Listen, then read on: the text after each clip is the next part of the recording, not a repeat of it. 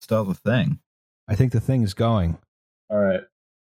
Hello, everybody, and welcome to uh well, there's your problem slash my birthday episode on the Philadelphia 76ers. Uh arguably one of the most tragic franchises in professional sports. Uh I'm I am happy to be here. You know who we are, but we have a guest. Uh Dan, if you want to introduce yourself. Hey, what's up? Uh, I'm Dan McQuaid. I'm video and multimedia editor at Defector, and uh, I am a lifelong Philadelphian and a Sixers fan. And I'm so sorry. have to deal with everything that goes along with that. Oh, I'm so sorry. All right. The, the, the Sixers won the NBA championship when I was like four months old. And Oh, uh, they have not won since. 1983. Oh, yeah. Let's talk about let's talk about that. All right. But hold Uh, on before we go further. Dan, your mic is a little scratchy. Is that Yeah. Um, is that That's fine. We can work it out. I mean, yeah, well, we- well, yeah. we'll fix everything. We'll just- Well, we'll all just right, go I've, back to got, the- I've got gain all the way down now. the, the, we'll go back to the Liam days where one of us has uh like A audio quality that is. Yeah. Yeah, you missed that shit. You missed that shit. you, you missed that shit, you fucking hogs. yeah, I, listen, people. Look, I I've had to do now two podcasts on the road because of our schedule, and like I have to sit in like hotel rooms in Maine with like, do, like dangling my uh like my you're audio- dialing my- into a number Yes, yeah. station. my audio interface like that, like balancing on one leg, just cursing out Roz. Uh, you missed the unrecorded audio where I just said any number of of like Hebrew curses, hoping one of them would get him. yeah, if we just hear a crash, it's because Justin has been murdered by the golem. Yes. Thank you, Colin. All right, so let's uh let's explain everyone's favorite, the 1996 uh not very good movie. Sorry about it, Space Jam. Uh, I actually, mean, it's, it's- not very good. Listen, yeah, that's true. But on the other hand, a lot of people on the internet Roz? today, no, I'm Hmm. here. Oh, okay. All I'm saying is a lot of people on the internet today are the way that they are now know. because of the I Girl know. Rabbit and Space Jam. Oh God, you know, I listen. There's nothing in the rule book that says a dog can't play basketball. Is this your understand? Uh, We're, we're moving through very different basketball movies here. yes. Uh, I would say actually, I would say Air Bud is like twenty times the movie that Space Jam is. Oh Actually, yeah, a hundred percent. Although, I, like, I actually I watched I watched Space Jam like recently ish. I I don't know why. Um, it was on. It's you know, there's nothing else to do but watch TV now. Um, and like you know, Michael Jordan wasn't too bad. It was like Bugs Bunny who was terrible. yeah, I just remember like Bill Murray being there for like 10 minutes. And I was just like, dude, what? Like, you have money. Like, you don't have to be in this movie. I just love the idea that like Bill Murray showed up thinking like Bugs Bunny was real now. And, like, that's why he's in the film. It's he just thought like, it was going to be like a Who yeah, Framed he- he Roger he Rabbit style film, situation. What the fuck is this? the the movie Space Jam doesn't even take place in space. Like they they fight aliens, but the the, the basketball game takes place at the center it's- of the Earth. it's not Earth Jam. It's it really that is- like That yeah. is the opposite of space. Yeah. Despite the rings. All right, so let's, I guess, talk about the the history of basketball in about uh, I don't know a minute.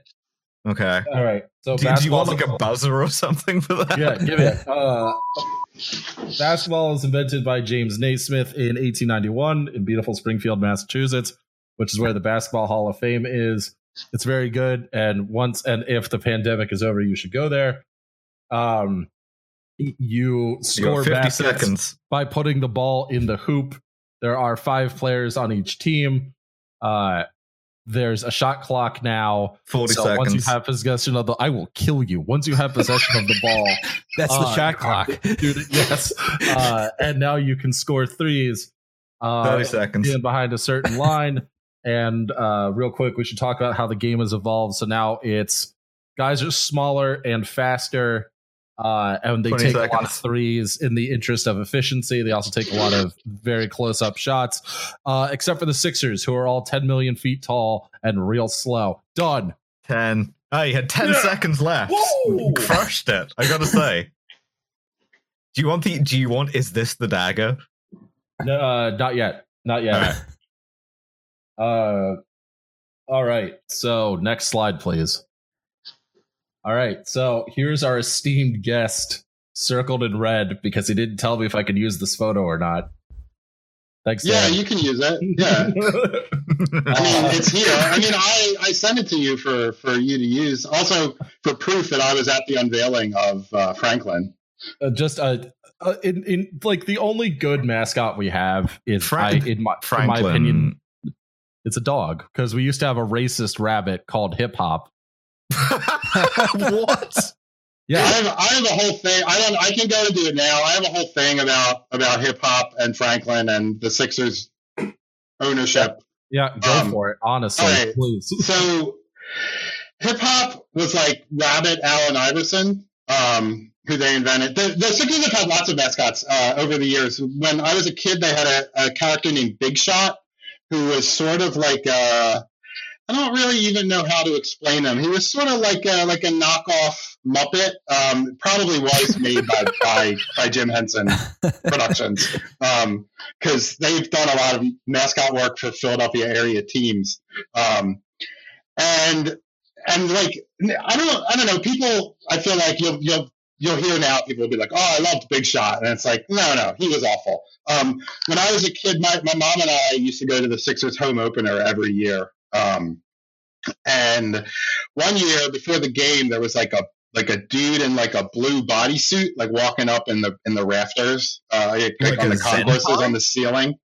And I said that to my mom, and she was like, "Shut up! Stop making up like things." and then uh, they introduced a new mascot who came down from the ceiling. It's called Slam, and I don't think he lasted like two or three games.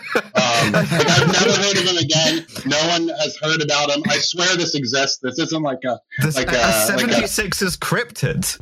yeah. Yeah. Um, and then when they when they rebranded uh, in like the second year of Iverson, I believe that's also when they introduced hip hop, who was like a rabbit who dressed like Allen Iverson or like a stereotype of a black person in the late '90s. Um, and then like eventually they made him really swole. He had like he had big big muscles. Um, the Sixers also briefly had a dude named Lil G, who uh, Was it- oh, I remember little G. was a dude from from Bucks County who was a little person and met Pat Croce at an autograph signing. Pat Croce was the Sixers president at the time, and just said, "I want to be your mascot." And Pat Croce said, "Like, can you get crazy?" And the guy said, "I can get crazy." And so he was the Sixers mascot for like a couple years. Like he's Just following around medieval hip-hop. court jester rules. you Yeah. find the shortest person you can find and be like, "Hey, can you fucking go crazy with this shit?" Uh, I, unfortunately, I'm going to bring it down here a little bit. He actually died last year. Uh, Aw. Oh. Yeah, um, I don't think the Sixers like even did like a oh RIP Not even like rest in. like oh, yeah. man. so again, new new ownership, not so good. Al- al- Um, always, always so- in our hearts, you know. So when the when the Sixers ownership bought the team, um, I, I went back and found these articles, um, and they announced that they were getting rid of hip hop in 2011, like in November 2011. Wow, And- Nas was right. Hip hop is dead. Yeah, yeah. The I did a Photoshop of that album cover for when they announced the news, I believe. um, and when they the the CEO of the team at the time, Adam Aron, who is now the CEO of AMC Theaters, you occasionally see him in the news for like doing something stupid. Um, and, and obviously, movie theaters are not the greatest business uh, right now. Um, so Adam Aron said that he like talked to people on Twitter. He went on WIP. He read a poll in the Inquirer, and the first one of the first things that he and Josh Harris, who's the uh, the main owner of the team, said that here's here's Adam Aron's quote. Hip hop wasn't the right image for the team we wanted to create and the product we wanted to offer 76ers fans. Um, so like, ugh. But Mm. but the, the important thing, I'm really rambling here. The the important thing is that at that time they said that they were in uh, they were in well advanced discussions with Jim Henson's Creature Shop and Dave Raymond. Dave Raymond is the guy who it was the original Phillie Phanatic and helped create the costume and sort of the character. So like literally the kings of mascots, Jim Henson and and Dave Raymond. He said they were in deep discussions, and he said that. Uh, he said that he wanted it to be related to Ben Franklin. Here's his quote Ben Franklin is a human being, and these mascots are usually more animals. I don't think our pure mascot. I don't think our pure mascot will be Ben Franklin walking around on the court. But if there's a way to work in the founding fathers or the colonial era or even Ben Franklin, that would be a nice feather in the cap. but so what they got was a blue dog called well, oh, well, hold Franklin. on, hold on. Yeah. So, so then, then the Sixers had a poll. They, they, uh, they, hold on, here we go. They had a contest to pick the new mascot, and this was in December 2011. And they had three choices, and it was a Ben Franklin, just like an old Ben Franklin dude. And these were all just drawings, so you know, like we weren't seeing the actual costume. Um, there was a dog named B Franklin Dog with two G's, and he like kind of looked like hip hop, but a dog, but like in colonial garb. And then there was a, a mascot called Phil E. Moose, which was just like a moose. Um, and so they had Like people to vote on it. And so obviously there were two fake choices: Ben Franklin and Philly Moose, and B. Franklin Dog. so the contest did not go very well, apparently, because it was never mentioned again. Um, so my theory, and I've never been able to confirm this, is that they they just didn't like everybody voted for Philly Moose because that was the only one that was like interesting. Hmm. So then, so okay, so they talked about how in 2011 they were going to have a Ben Franklin dog mascot, and in February 2015 they finally introduced their Ben Franklin dog mascot. Um, Yeah, uh, seen here at the launch of Franklin episode one, which is a much larger cast than That's I a remember. lot of people, Roz. Yeah. How did you get Yeah. them all in the recording studio? I was I was uh, I was covering this for Philadelphia Magazine, where I was uh, I don't know what my title was at the time. I, I worked there, and uh, that's why rank. that is that is why I'm in the background. I need to update my winter coat because I definitely that's still the winter coat I wear. Um, and and Franklin debuted. Uh, so the way that they debut mascots now, I've been to a bunch of them in in uh, for some reason. Um, And- Dan, is this the Franklin Institute? yes, it is. Yeah. Jesus Christ. so so you so you get a bunch of kids out of school and then you like hype them up and then you introduce the mascot and they're all screaming because they're like hyped up on sugar and they're not in school and it goes great and this went really well except that franklin was supposed to begin with a dunk and he was way far away and he sort of like flicked it into the basket from far away so then they did a second take which was amazing and he dunked again and he landed flat on his back when he when he dunked so it was this is not unusual for Philadelphia mascot swoop. Like the Eagles mascot parachuted into the vet when he debuted, and he crashed into the sidelines. Um, Go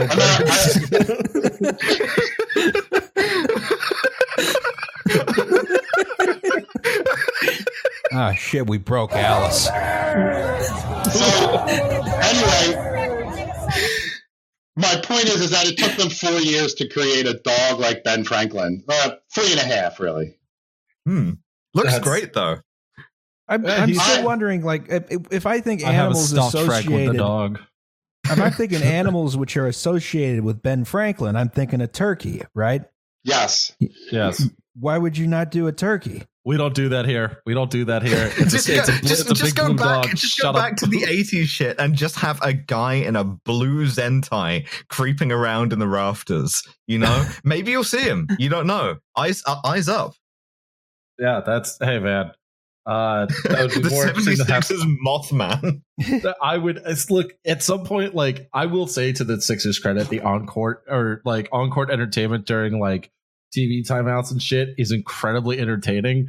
Simply because like half the people who are who are doing the entertainment at any given point look like they're having the time of their lives, and half of them are just like, all right, so ritual mass suicide after this is over, right? Right? You bring the spike punch. All right, like see you at ten. Uh, when when the first Union Center opened, um, sorry, then it was called the Core State Center. When that opened, Oh, I my it was the opening, and so my mom and I were there, and they had this this this group called the Dew Crew. Uh, they were sponsored by by Mountain Dew, and it was like a bunch of like I don't know, like like breakdancer types, like Yeah, now they're Who's- sponsored by Dunkin' Donuts for some reason. and What? and so Yeah, it's weird. American sports are weird. so so that so so the Dew Crew came out and like one dude did the worm across the court, other people were dancing, and the fans booed immediately. Um, and Comcast Sportsnet uh, ran a program, ran out like a behind the scenes of the Sixers opening at the time. And they had Pat Croce, the team president at the time, and he said, "Cheerleaders, great. House band, great. Oh yeah, the Sixers had a house band for a while. Um, and Dew Crew gone." And so they only lasted literally one game. He fired them after the first game. It was so bad. This team is brutal, as we'll see. All right, let's talk about uh, the history of the Sixers. So the Sixers actually start as the Syracuse Nationals in the ABA, if I'm recalling correctly. Uh, it would be the uh, I believe it's the the the NBL or oh the God! because it's no it it's it's either the BAA or the NBL. Yeah. They merged to form the NBA. Right. Uh, and so what we talk. Jesus Christ, Dan, are you dead? No, I'm fine. I'm fine. All right. Uh, I have a note in here that's just remember the '80s question mark. yeah, you Uh, remember so- the Jesus? Well, the Sixers won their last title in 83 during a decade of dominance between the Celtics and Lakers. Uh, and they've kind of, as a franchise, I feel like every so every few years the Sixers sort of have this like return to relevance and then they just start like sucking ass again. Uh, and remember when I was a kid, uh, 2001, they had drafted Iverson first overall at 96 and i really can't or 97 i really can't emphasize how crazy that was because he was so good at basketball and i remember like nine year old me just having my mind blown every time i watched SportsCenter uh and in 2001 the sixers uh make it to the nba finals uh where they uh lose in five games to the lakers but we do have that picture of Allen Iverson stepping over Ty Lue, uh, who is and, and and and and I truly mean this. Ty Lue is the Forrest Gump of the NBA. Uh, Dan, if you want to fill in, since I was born in '91, yeah.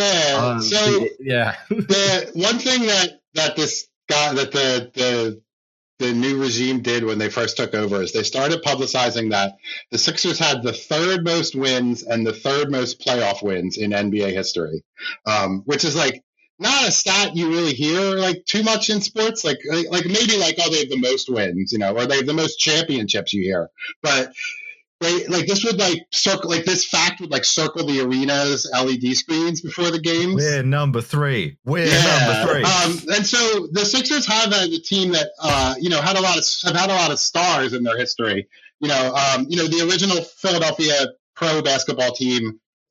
Well, the original Philadelphia League pro basketball team was the Warriors, um, and they had Wilt Chamberlain originally, and they won a title here. They moved to San Francisco. The Nationals moved to Philadelphia. The the uh, the Warriors traded Wilt back to Philly, um, and the Sixers won a title with him as well. And obviously, in the 70s, they had Dr. J after uh, the ABA and NBA merged.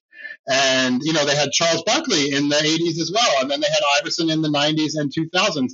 They've had a lot of players who are stars and, you know, are considered among some of the greatest of all time. But they only have those two titles plus one in Syracuse.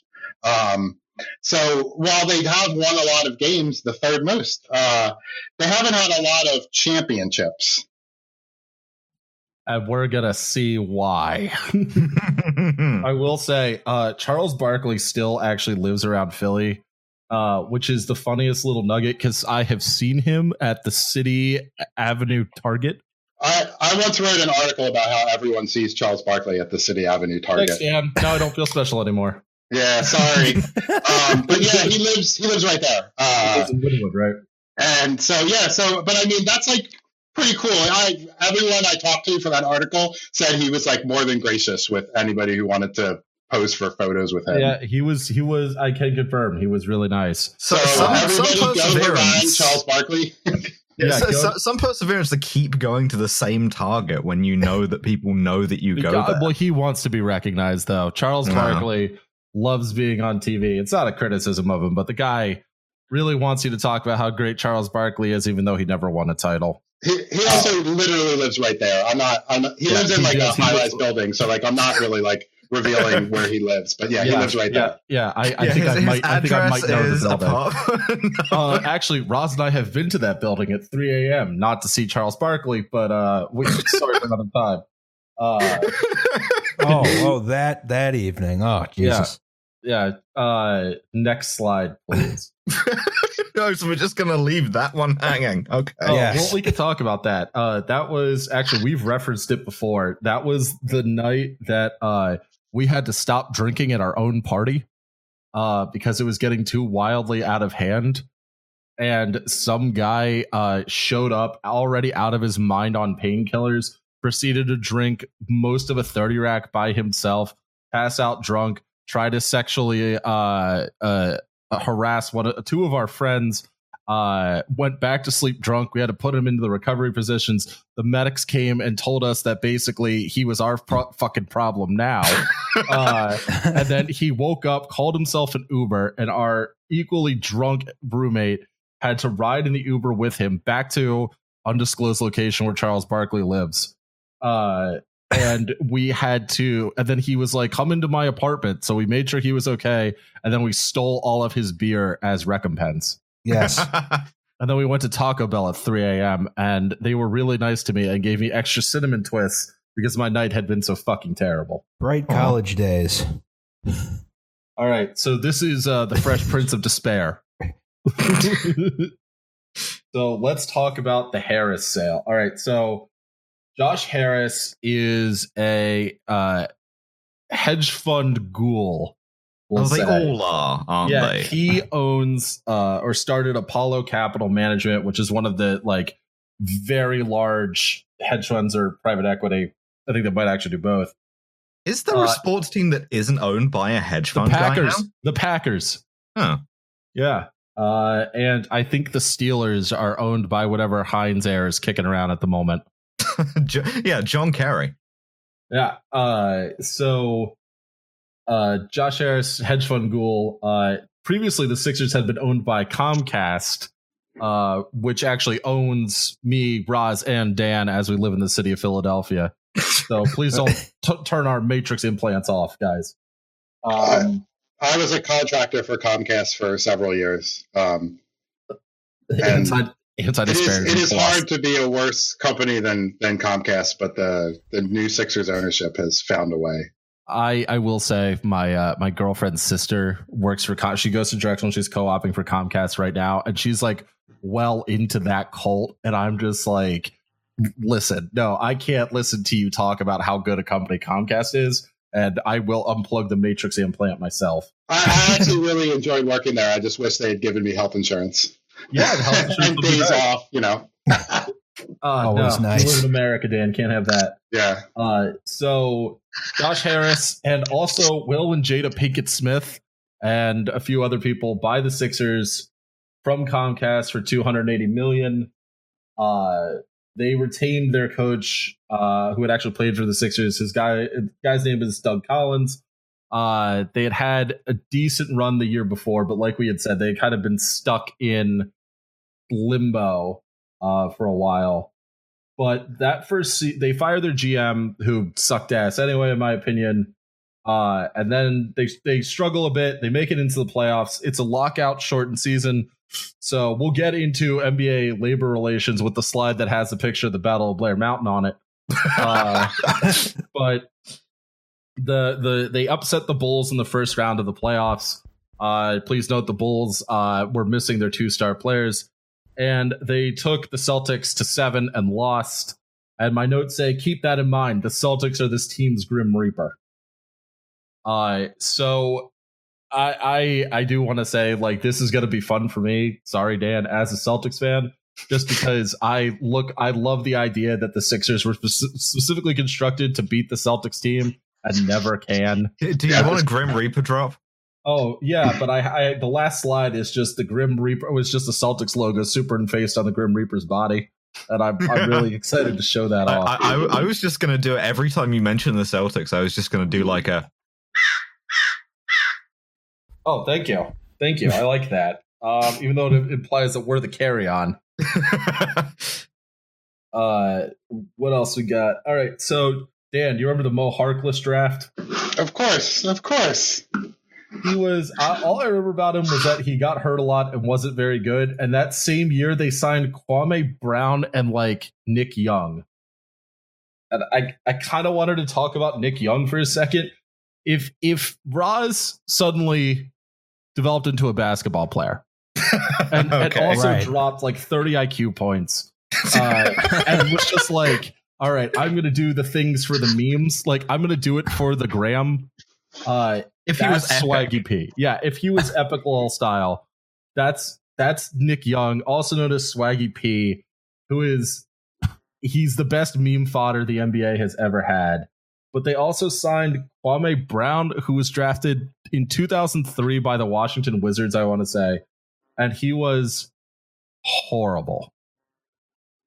There's he's, He's like he's he's famous. He was the number one overall pick. He's famous for being like eh, losing losing all his skills after Michael Jordan harassed him in practice too much. yeah. he got space jammed. He, he literally got space jammed. Like, like that's like the plot of Space Jam happened to Kwame Brown. he just what did Michael Jordan say to him? That, Michael like Jordan, by all accounts, is just like it, at, on the best days, like an unhinged sociopath. Yeah, but like, what did he do to him that he like burned out all of Fucked his mom. It's- it's fucked his mom, right? Like, fucked up. the Jordan nerve pinch. yeah. Kwame Brown just folds over. Just that's it. That's it. There's no more Wizards basketball. Michael Jordan just sucked the basketball right out of him. Yeah. Yeah, he he did. He became the monster he swore to destroy. All right. Uh next slide please. All right. This is Andre Iguodala. He used to play for the Sixers. Then he went to the Warriors. You'll notice he's holding a trophy in his hand. Hmm. You'll notice that he's not wearing a Sixers shirt. Are those two things like not correlated Oh, with each sure other? Are. Let's talk about the fucking Andrew Bynum trade. So, in this b- bizarro world NBA trade where you could have like four teams involved in trades at once, uh, the Sixers sent Nikola Vu- uh, Vucevic, Mo Harkless, Andre Iguodala, pictured here, and a future first rounder uh, to Orlando and Denver. This is between Orlando, Denver, Philly, and LA. And they got Andrew Bynum and Jason Richardson.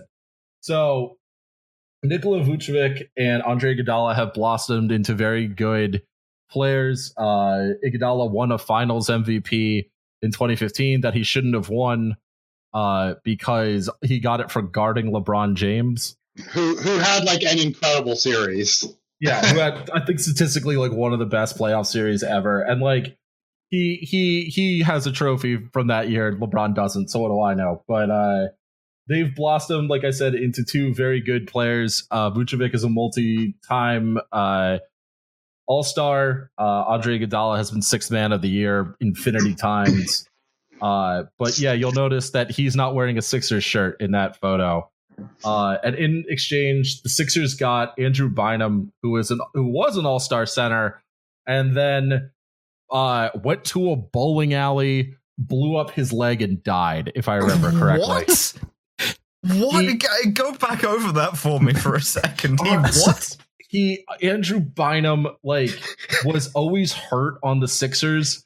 And it came out that he had injured. I, I don't think it was his leg. I think it was his arm, if I remember correctly. Dan, you can correct me if I'm wrong. That he had like blown up at a bowling alley and had like Oh. lied about it to team doctors, and then just So never played had- the game. Um, he had had uh, like he had had severe knee problems, and that's one of the reasons why he was available in a trade. Had he not had these knee problems, I don't think the Lakers would have traded him.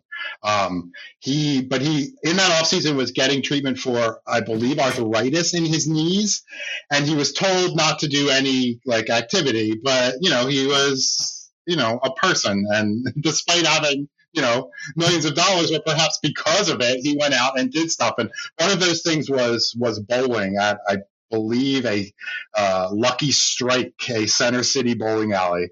Incredible. and uh, they say that that maybe uh, you know was something that contributed to him to him not recovering. Who knows? I, I don't I don't necessarily uh, know, but but I do know that his knees just continued to worsen after the Sixers got him, and he never played for for them. And I believe Jason Richardson played like 30 games and then also basically didn't play again. So this was sort of supposed to be a good year for the Sixers, and it wasn't uh, because, again, uh, Andrew Bynum blew up his legs and died. and they had no one on that roster that wasn't dying. Like the whole team was hurt. Like at one point, I think I suited up for the Sixers. Uh, it, wasn't, it, wasn't, just that basketball account that follows us. It puts us into simulated lineups sometimes. I was actually there. Yeah, Oh, you just yeah, I you mean, laced every- them up for that. Everyone in the city limits, uh, there's sort of an order in which Yeah. they'd be asked to suit Yeah, up. Ro- Ross is starting at guard for the uh, for the Eagles on Thursday. So good luck. Remember what I told you? Hands out, hands down, man down, Ross. All right. So April 18th, 2013, Doug Collins resigns. And on May 11th, 2013, this idiot team hires Sam Hinkie. Next slide, please. I just wanted to point out that the way the trophy is depicted on the shirt Yeah. looks like uh, a, a waste paper basket.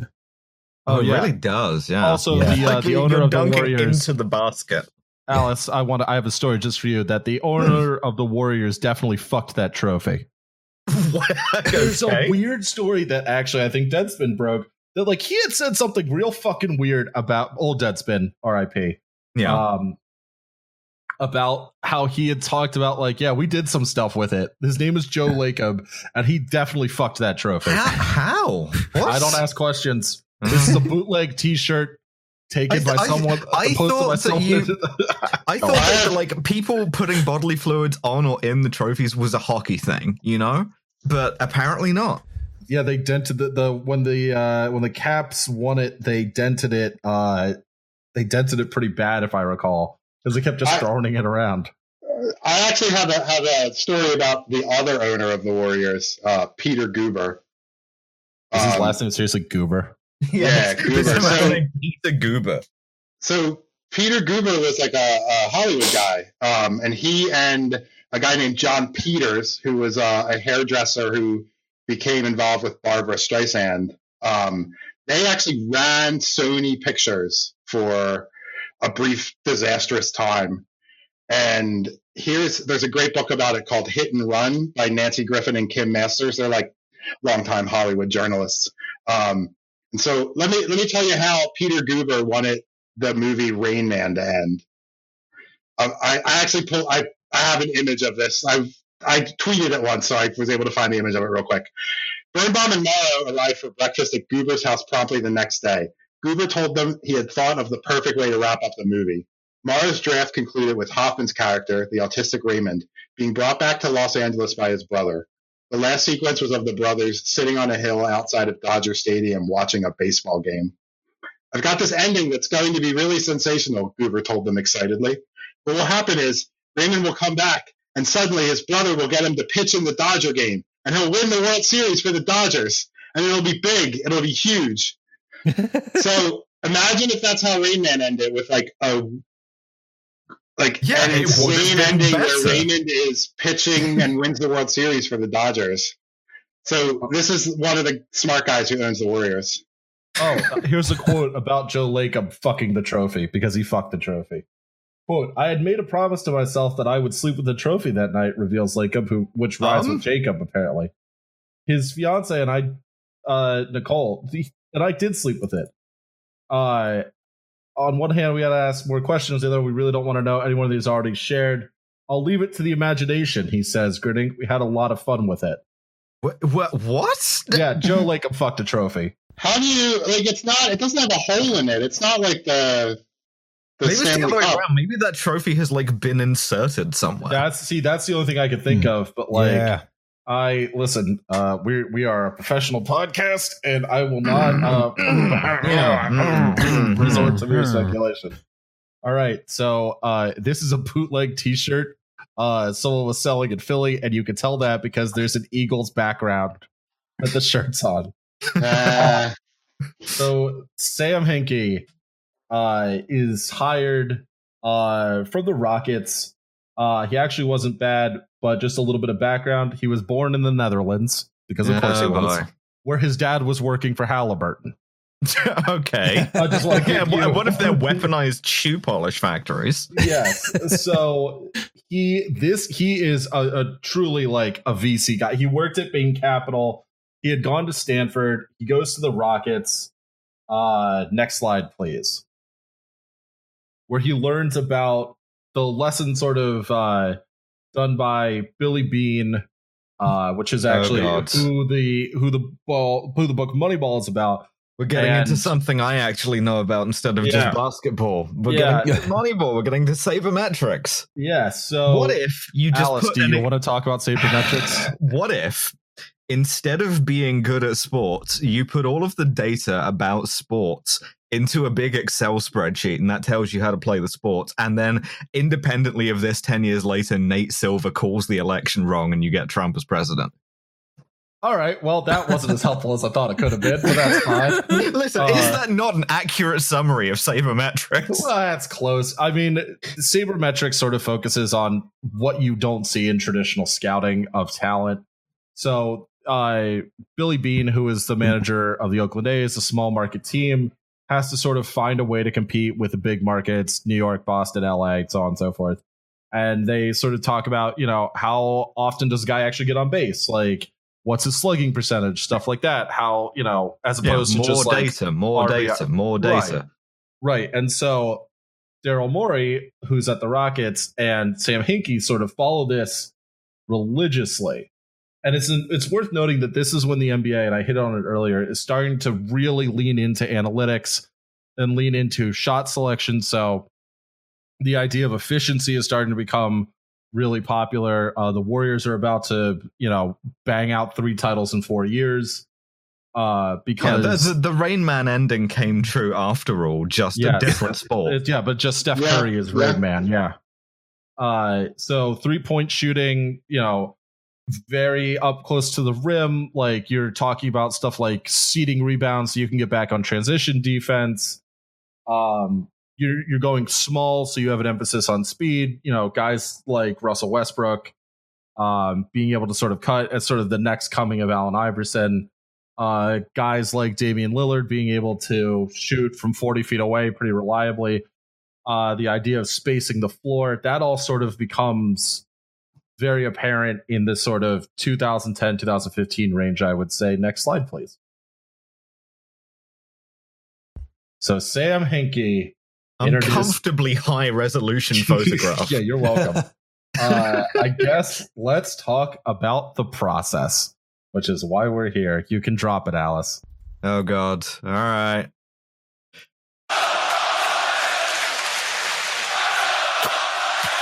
And they're chanting trust the process All right. So Sam Hinkie uh, decides to zig instead of zag, and he says, "We're not going to do."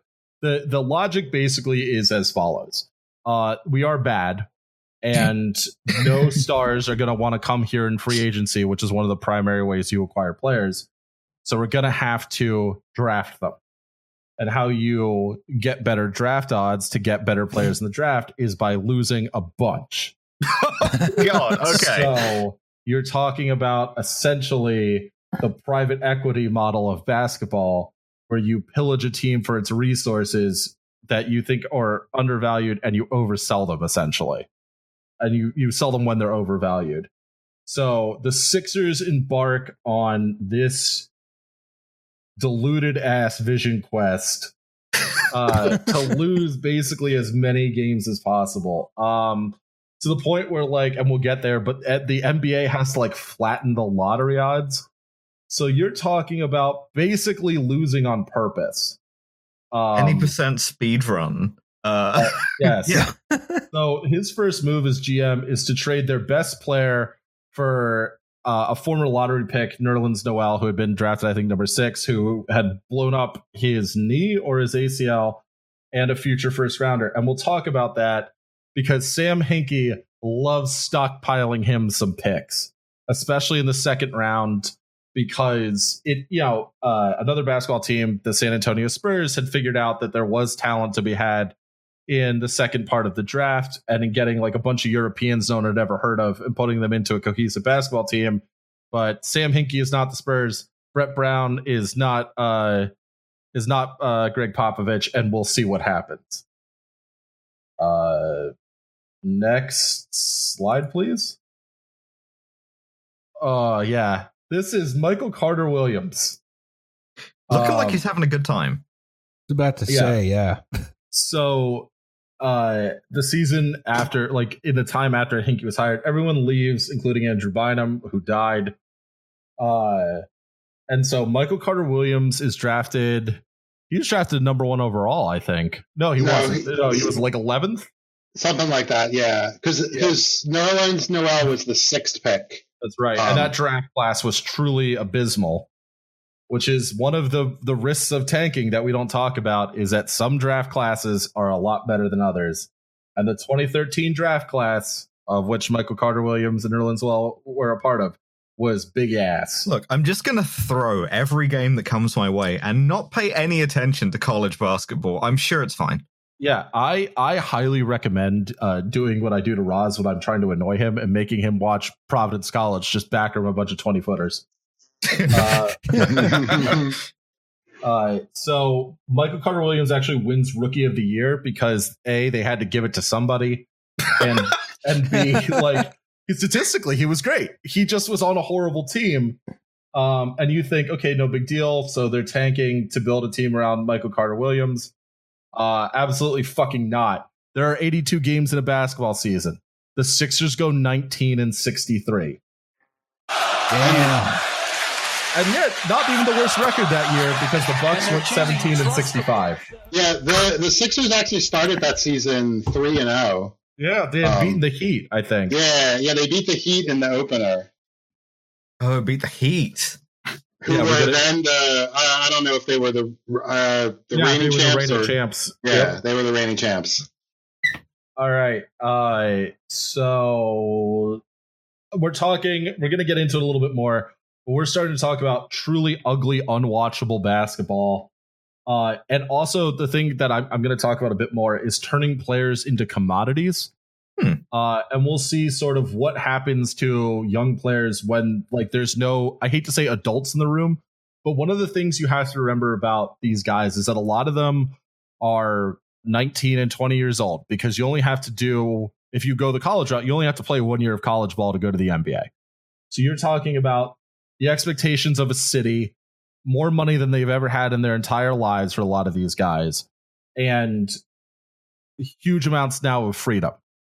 And like, I don't know about y'all, but if someone had handed me $7.5 million and I was 19 years old and said, okay, you play professional basketball, go have fun, I would have a Coke problem so ambitious, I Yeah. would bankrupt I'm- the country of Colombia. I'm, bu- I am buying the gold Furby with the movable eyes from Uncut Yes. Gems at that point. Yes, I am doing that.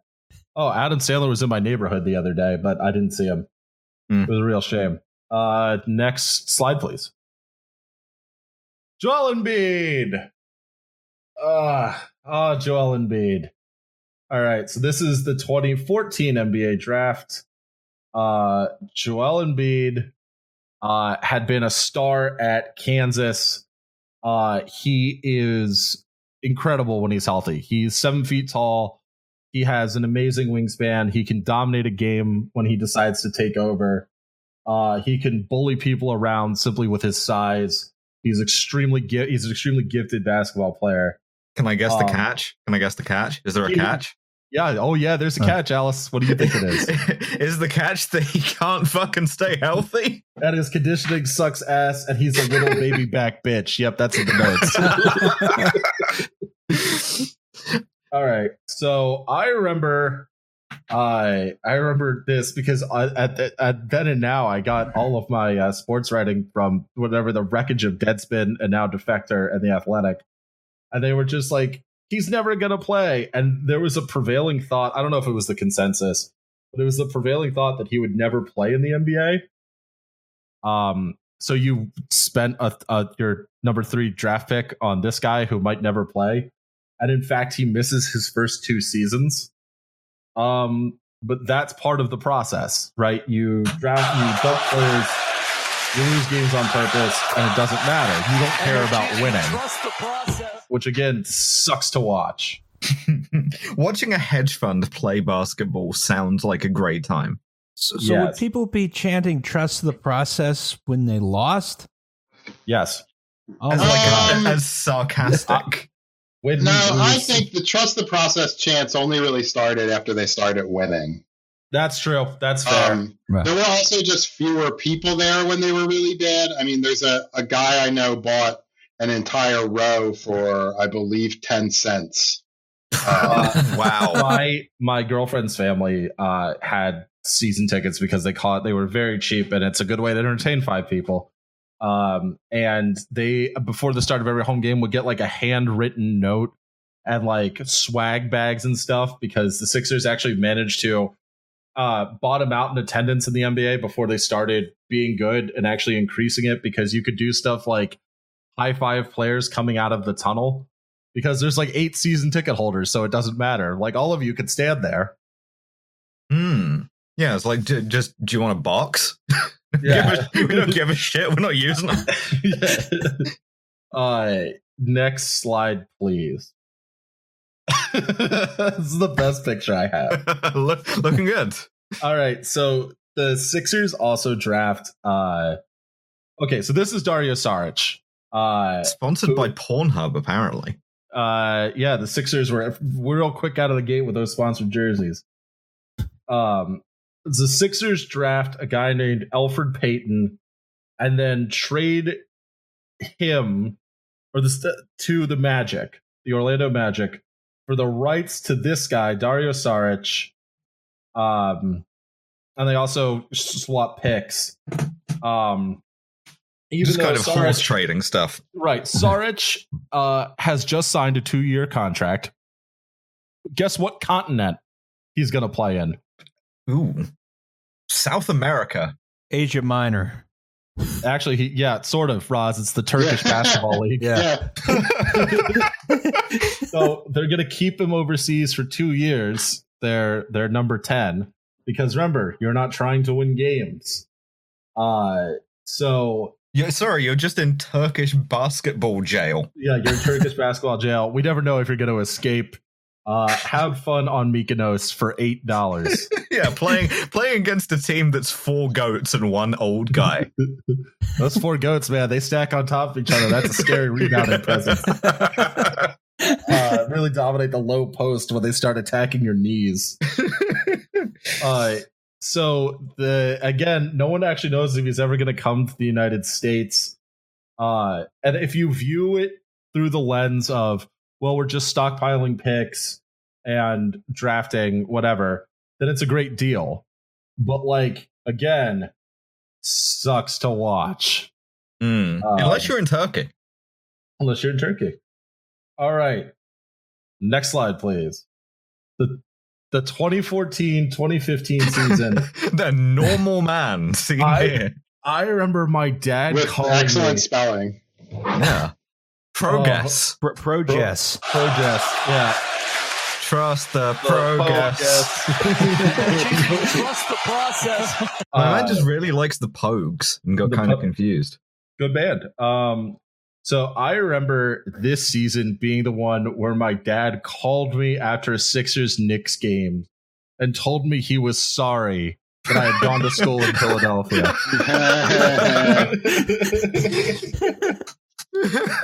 and oh god, this team was absolutely, truly fucking horrible.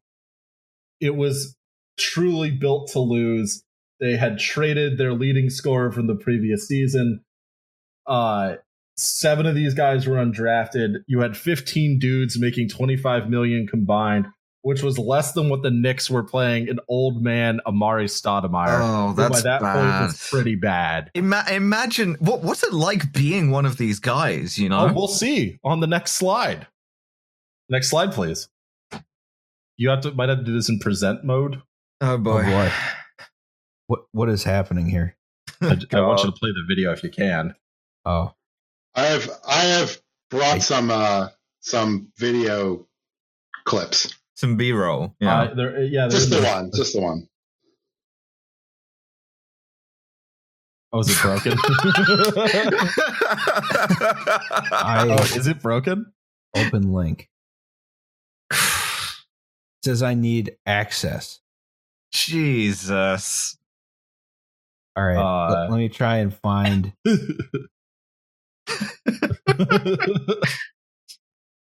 Hold okay, on. hold on. Hi, and welcome to Well, There's Your Problem, a disaster. That's right.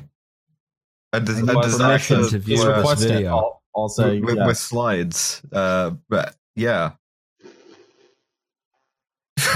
Okay, hold up. This is this is actually a problem teachers are having a lot this year when they're trying to present Google Slides to their classes. Mm, They're yeah, getting these like weird permission errors. Um, okay, you should have access now. All right, so this is the end of a game. Ah, crap. That's fine. Uh, and as you'll see, Dan, if you want to explain what's going on here. Sure. So the Sixers used to have a promotion where you uh, you you that you got free Big Macs if they scored over hundred points. So here's the end of the game. It's it's great with the sound because the fans are going nuts. Here they are jumping around, and then he stumbles and, and falls, and they and they don't get the free Big Macs. He probably wasn't going to hit a shot anyway. It's coming up great here. They immediately find a dude in the stands like rubbing his stomach um, which is like just excellent work by the. It's like the the Sixers may have been a, a B team at the time, but the the Comcast Sportsnet uh, camera crew was was was still at the top of their game. Um, and yeah, so I mean, this is what Sixers fans cheered for was you know free Big Macs. Yeah, Um, it- it's just kind as you of saw, like they had 14 straight home losses at that point. just kind of a, a food pantry rather than a rather than a basketball team. Yeah, yeah, yeah, absolutely. Roz, you should finish that illustration. I, I'm, I was, I, It's like it's the don't- Starry Plow. It's good. It's it's good Irish Oh, we'll- socialist We'll representation. get- we're gonna we'll get to the plow and the stars. Yeah, I I listen. Uh, Basketball. I, I have been to Basketball. Um, oh, oh, uh, oh man. yeah. Uh, so like you're talking uh, just a truly dreadful season. Like dudes on on ten day contracts, which is the like smallest thing you can do, and it's for like when your whole team has been blown up and died. Uh, they're just inserting them into the starting lineup, and again, like talking about players as disposable assets. Uh, Michael Carter Williams and Tony Wroten get caught on a blunt cruise by the side of the highway in New Jersey. Uh, and Nerlens Noel is back, and he hates Michael Carter Williams. Um, and that's what I that's what I was talking about. Like this, you know, the players feel disposable because you've got 15 dudes playing for a roster spot. You know, they're all making the minimum. There, it's like, what do you have to play for when you want to lose on purpose? Like that's demoralizing, if nothing else. Like if you're on a bad team and you know th- because of injuries or whatever, you know that's sort of one thing. But like I've always I've always felt bad for not the Knicks, the, the like the team, but the Knicks, the players, Mm. because like just to be stuck on the hamster wheel of mediocrity and like because you're never good. Like you're just like if you're a team that at least always makes it to the playoffs, even if you uh, pull a Sixers and get vaporized by the Celtics in four, like you have something to play for and you want to come back the next season. But like, what do you do when you're fucking losing 17 games in a row? Like, you don't want to be in the record books. You're going to be utterly humiliated. People are laughing at you every night on national television. Like that feeling fucking sucks. And I, I think the Sixers, specifically Sam Hinkie and specifically ownership, bear the vast majority of responsibility for making players feel that way and for not sort of helping them out as we'll see um i really do want to want to talk about that like later but yeah i think that ownership bears a huge amount of responsibility for treating these guys like just assets to be sold and bought and sort of uh you know like they're disposable but Was there wanna- ever any pushback though, like from players? yeah sort of i mean there was a lot of like sniping at some point. Like joel Embiid sort of took on the process label but he's like a transformational talent and he sort of empathized with sam hinkie. But a lot of these other guys like there's an interview from michael carter williams on the night of the draft uh the next year where they take um oh the dario saric trade where he's like yeah i don't know what's happening. Like in a lot of there's there's these interviews kind of from a few years ago where people are just like i don't know what's happening. Like this sucks ass dude. Um there's there's pushback from the players but and i mean the the attendance drops because like nobody wants to go watch their team get blown out by 30 every night no matter how cheap the tickets are. Uh i do want to say one of the things I did learn, um, a lot of the research is taken from a book uh, that I will post a link to. Um, but Brett Brown, who's coaching the Sixers, takes them on field trips. Like he takes the players to like museums and he lets them give presentations on things they find interesting. And uh, I just love the idea of being a professional basketball player and some asshole like calling you like if you don't get to the practice facility by eight thirty, the bu- you the bus isn't gonna wait for you. Like like, Frizzle, SAT bus, yeah. but, like it's a school bus. You've got all these like six nine dudes crammed into twenty seats. People are starting to like kick each other for floor space. Like I would have, I would have killed to be on on one of those field trips.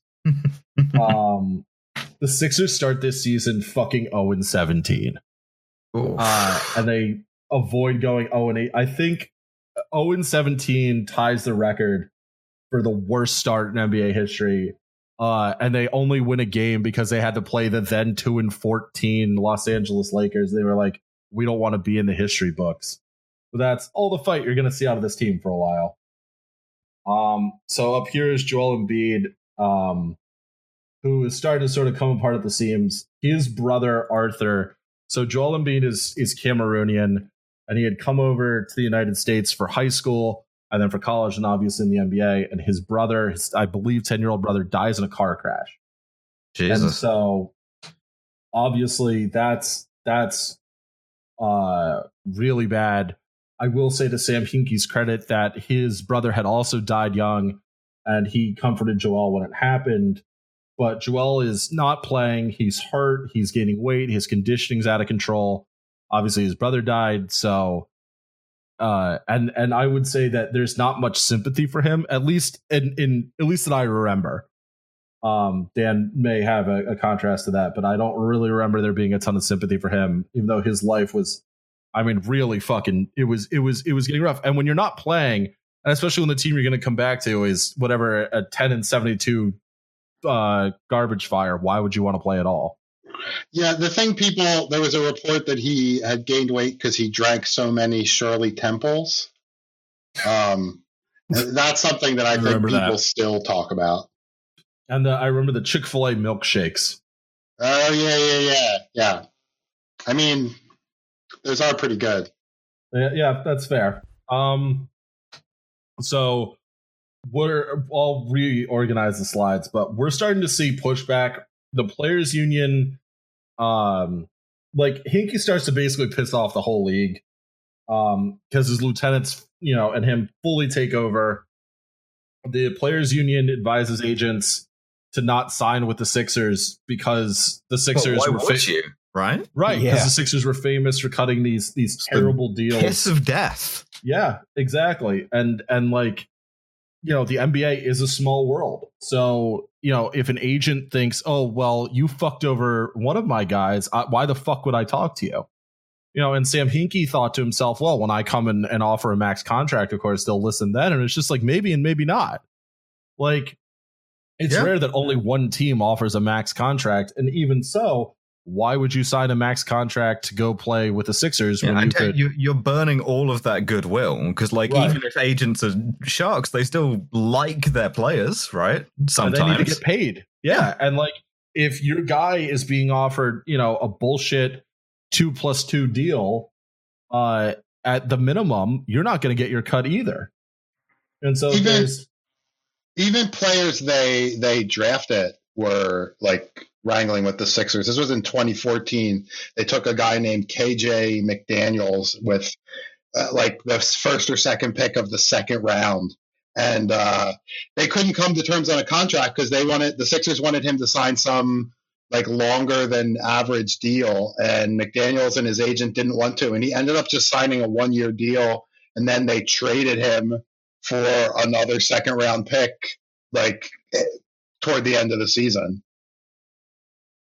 Well, yeah, it, it- exactly, and I mean that's that's it. It's like stockpiling picks, and KJ McDaniel's, I think, is still in the league, and he's he's fine. He's serviceable. Uh, I believe he was with like an NBDL team this season. oh, Yeah. oh.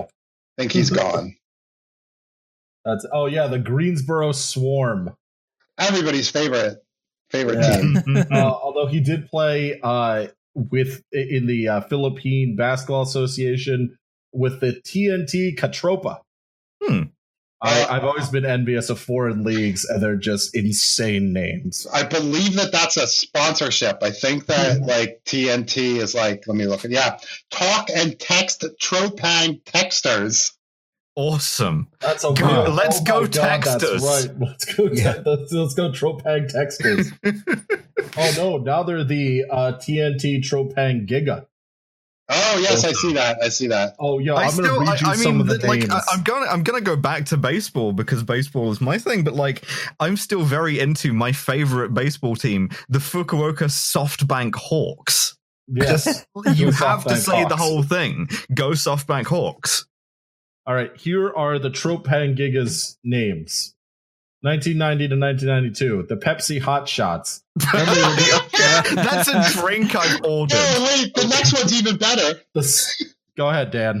The Seven Up Uncolas.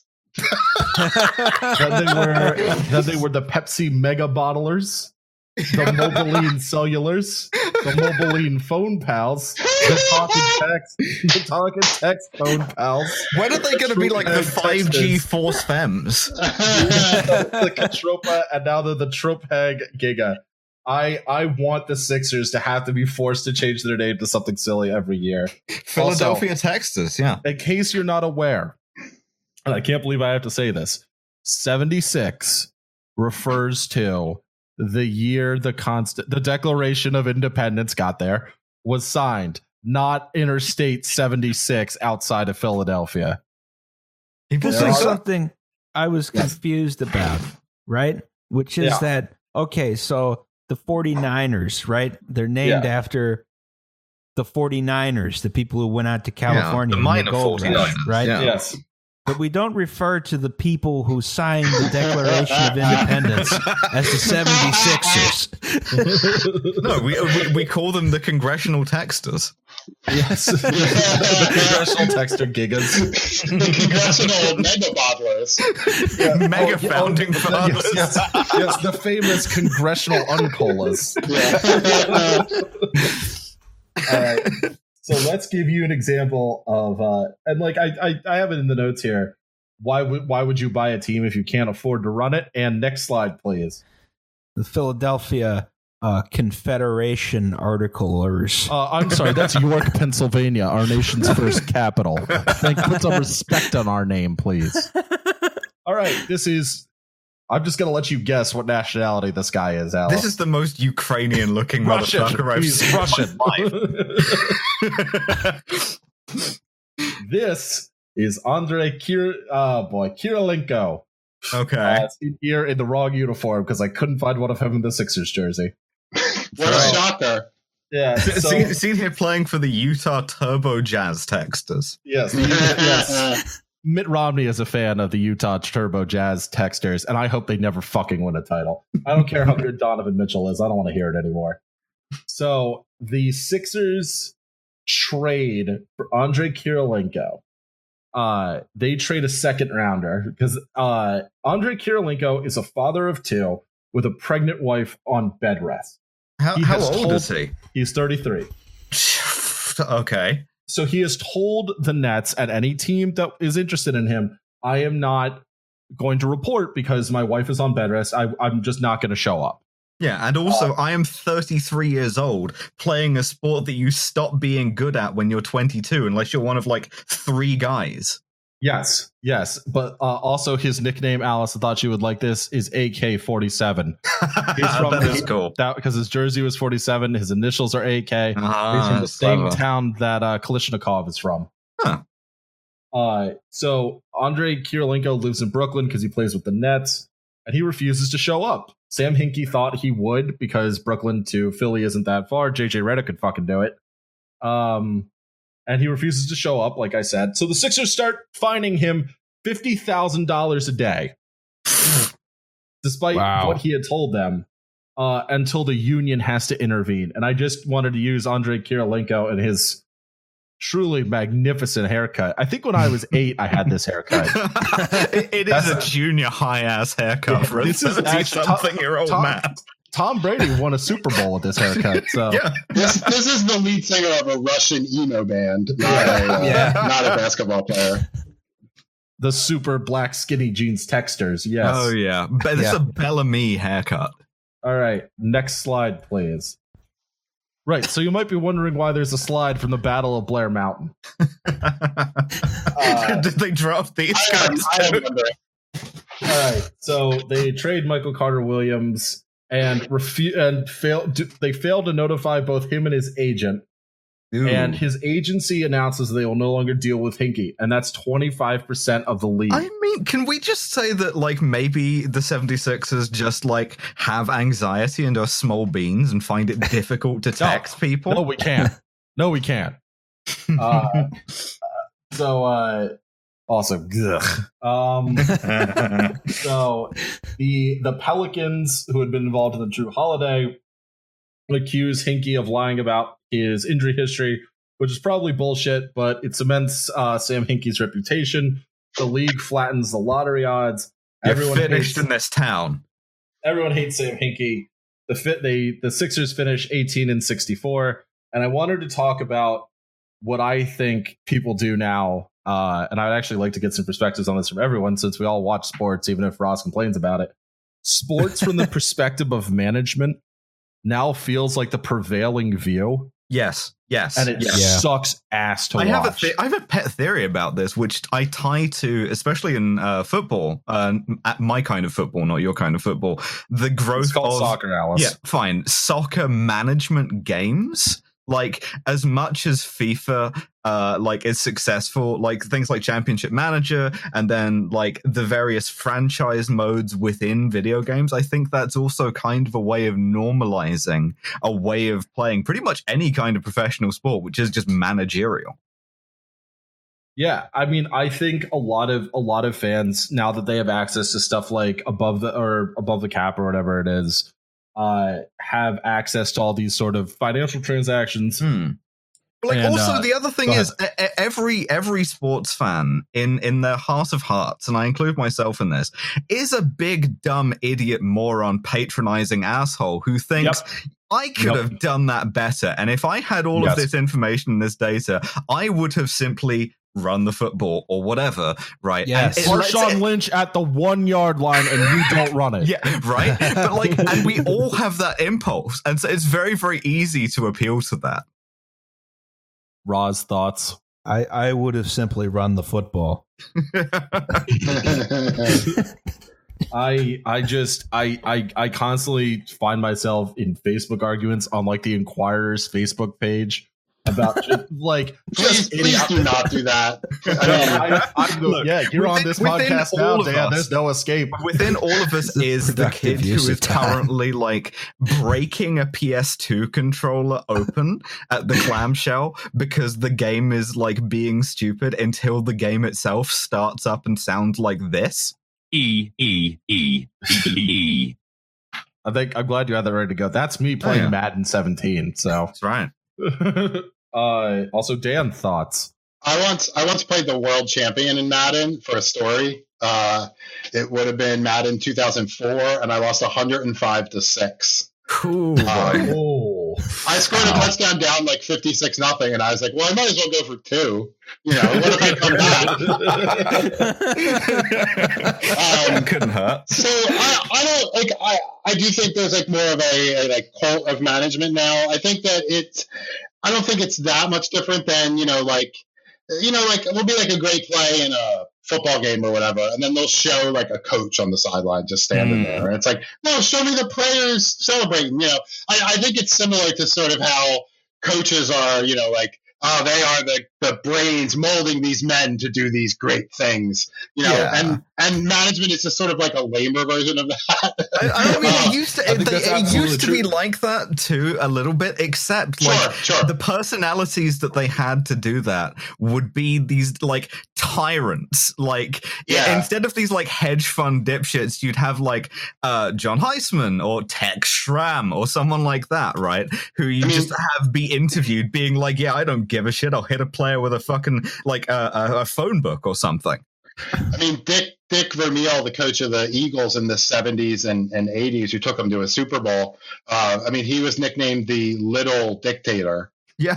So- but like it, it- there was this I, I- I think you're right and I, I just think there's been this uh this kind of turn from that kind of guy who was his own particular kind of tyrant to like the hedge fund tyrant and it's so much lamer give me give me the like small team psycho please Oh, sorry. I got up to get a Red Bull. Uh, so I was just, I was just talking about John Heisman I was Yes. I was thinking though, like coaches are really celebrities in their own right now. Like Nick Saban is in Aflac ads, Mm, yeah and just like Bill Belichick in Subway ads. Oh And I, I can't believe that like Subway finally settled on a replacement for Jared, and it's Bill Belichick. yeah, we need to find somebody more intrinsically repulsive than our last. Belichick's pretty fucking close, and I say that like, but like the cult of Patriots fans around Bill Belichick, and like I feel Alice, you're absolutely right because when Tom Brady was like. I'm gonna leave and go to Tampa Bay. Uh, I was just like, I like now I finally get to root against Tom Brady, and I just like hate watching Bucks games. And I'm just like, I fucking hope like the word like I've just become like mask off real piece of shit sports fan. Yeah. I'm just That's like, I half hope the he fun breaks of both his sports. femurs and fucking dies. Yeah, that's Like, half the fun of liking sports is you get to be a big dumb idiot piece of shit asshole as much Yes. as you want.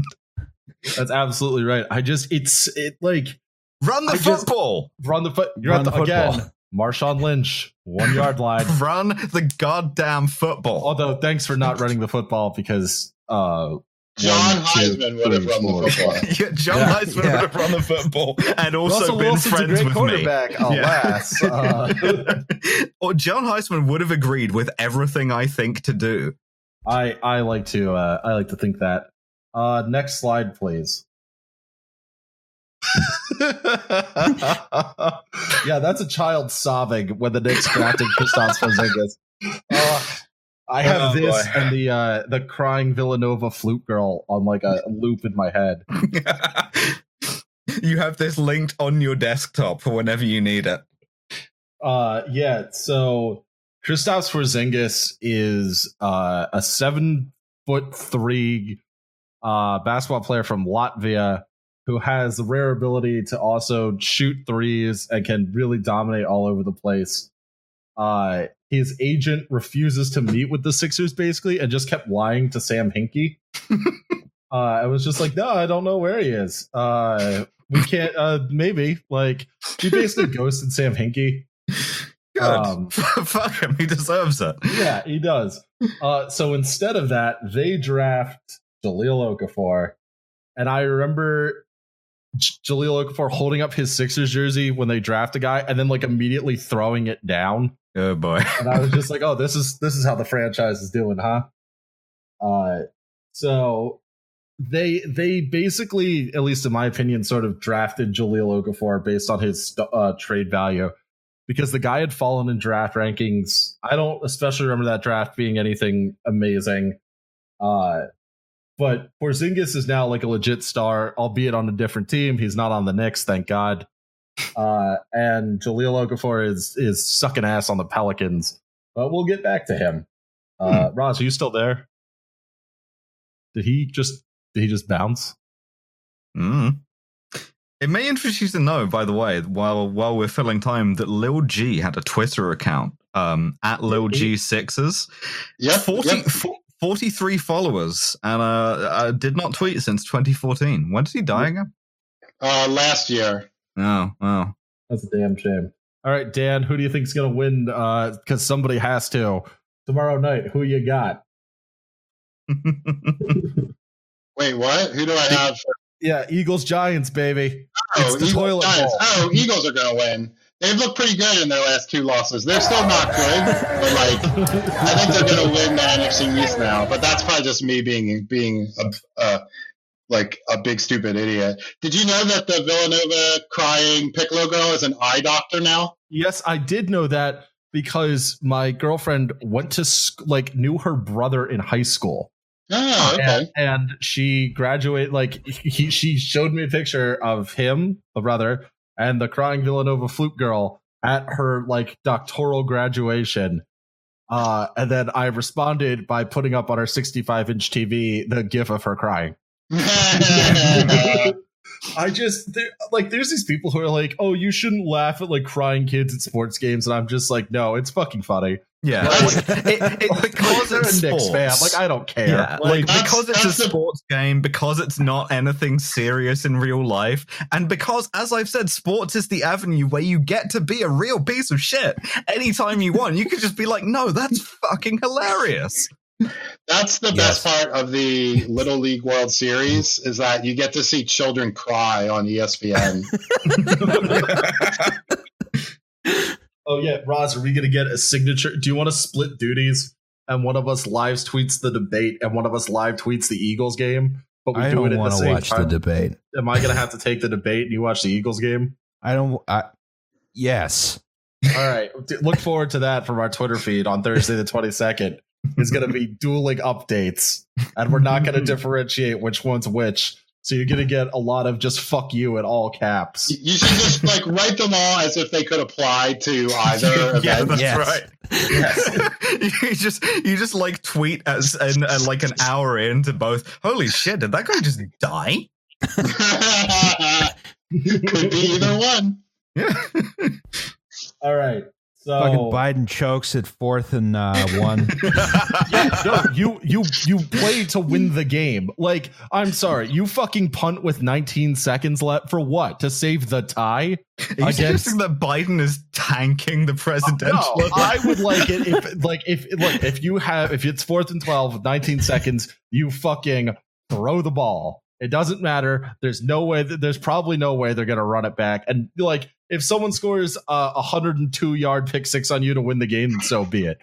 But like, Um, no, I, I think I can write about. I, I think I can talk about this on here. I don't know when this episode will drop, but I don't think I'm like spoiling my story. I'm working on a story. It's actually done um, about Joe Biden's high school football career. wow. oh boy. And he in his so his team was like terrible. And then in the last game of his biden's junior year biden scored three touchdowns in the fourth quarter. And then in his senior year he scored 10 touchdowns total um, and led his team to like only its third undefeated record ever. I don't know about led. He wasn't the captain but he was one of the stars of the team. Um, but i found this really like inauspicious play. Uh, I'm going to read you the newspaper recap of it. I just pulled it up. Quarterback Bill Peterman connected with a 20 yard pass to left halfback Joe Biden, who snared it on the Maroon 19. Biden looked like he was going all the way into pay dirt, but he was nailed on the one, and St. Andrews made a successful goal line stand for four downs to prevent a score. So let's hope that's not what happens next month in the election. oh god. Uh, it's Yeah, he- it's he okay. The just like- Democrats will get a better draft pick in 2024. Oh god. Uh, next slide, please. I'm proud of this one. oh, we got there in the end. Yeah, I told you. I told you. So, uh, the Plow and the Stars is a bar in Old City, Philadelphia, uh, which is too loud on the weekends and nice every time else. Uh, I I have spent many nights there. They're open on Christmas. Uh, two times ago when I was there, the runner told me, and I'm quoting directly here, try not to make an ass of yourself. Uh, absolutely fantastic bar, and we'll get there. So, 2015 2016 season, the Sixers drop 18 in a row, which ties, which actually does tie the record, and they beat the Lakers uh, to avoid it. They start one in 30. So uh, I want to talk about. So Embiid was supposed to come back and he didn't. So Jahlil Okafor started. I want to talk about Jahlil Okafor a bit. So Jahlil Okafor uh, played college ball, I believe, at Duke. He'd had a very hard life. He has he has had a hard life. You know, no bullshit. He his mom had uh, had breathing difficulties and choked to death in front of him when he was eight, and he's talked about it a bit because he thought she was fucking with him, so he was like laughing, and she died. Jesus, Uh, how did he? How did he become a professional basketball player and not the fucking Joker? Yeah, especially because his dad was like, uh, by all accounts, kind of the same situation that he had been raised by a single parent and just like had gotten into a lot of shit. Uh, and really, I guess encouraged Julian Ford and a family friend really encouraged him to sort of stick with it and keep playing. Um, but his one of his first one of the first nights I think he's actually on the Sixers. Uh, and remember, the kid is not 21 at this point.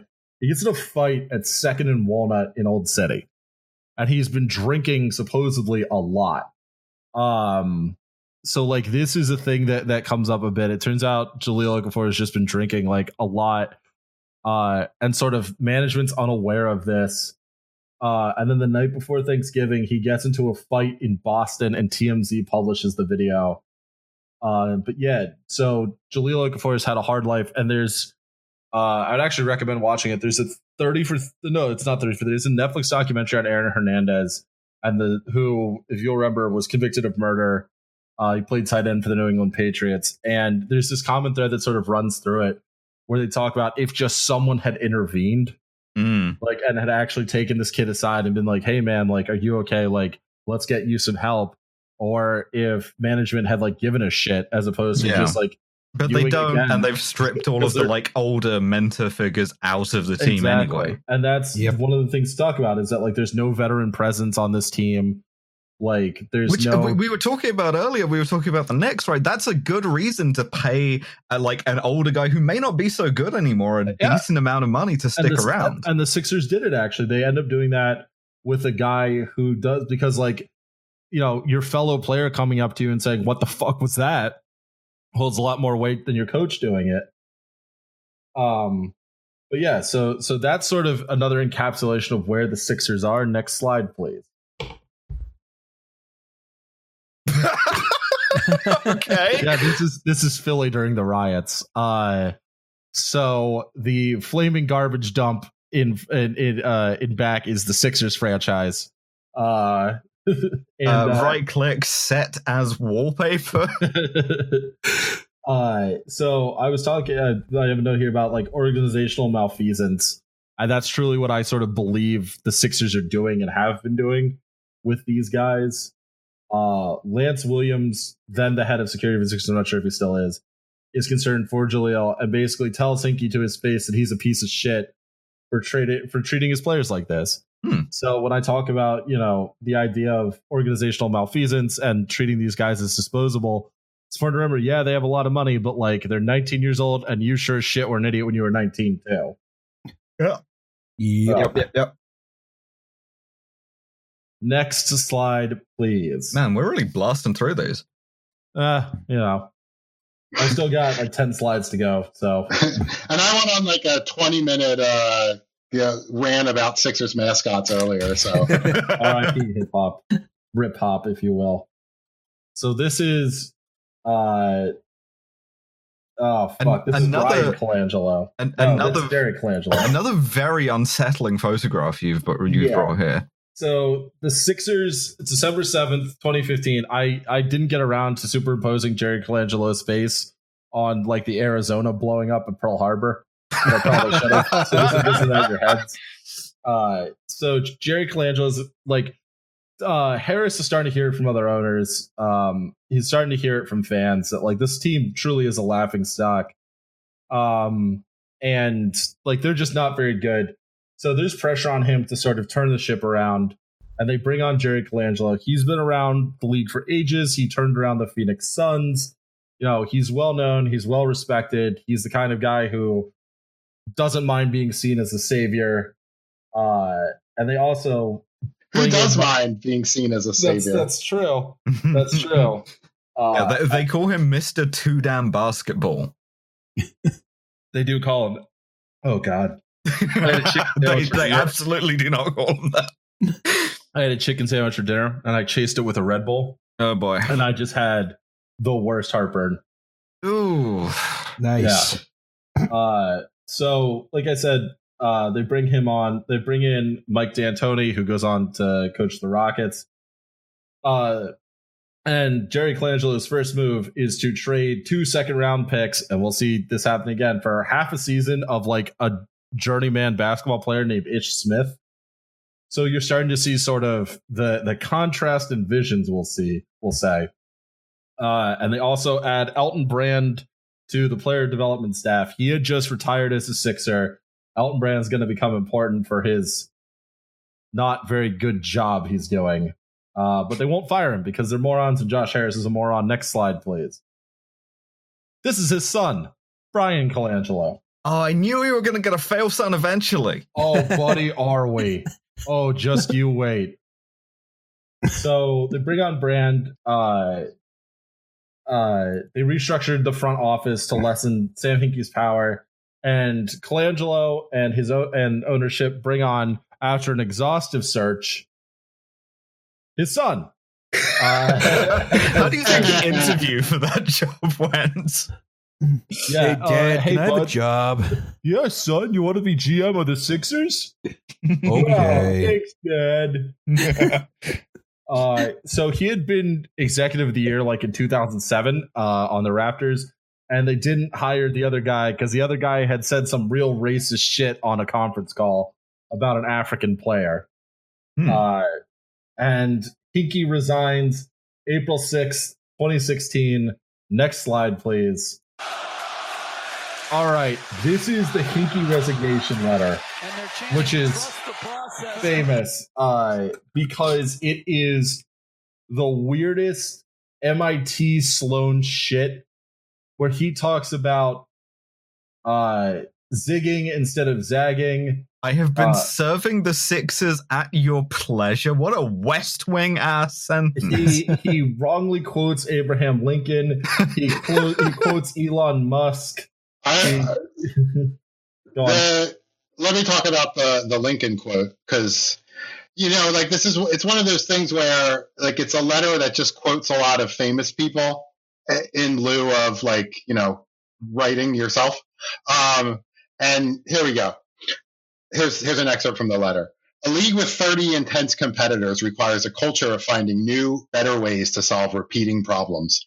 In the short term, investing in that sort of innovation often doesn't look like much progress, if any. Abraham Lincoln said, quote, give me six hours to chop down a tree and I will spend the first four sharpening the axe. Now, so two things. One, he didn't say it. Um, two, he quoted a former president about chopping down a tree and it wasn't George Washington.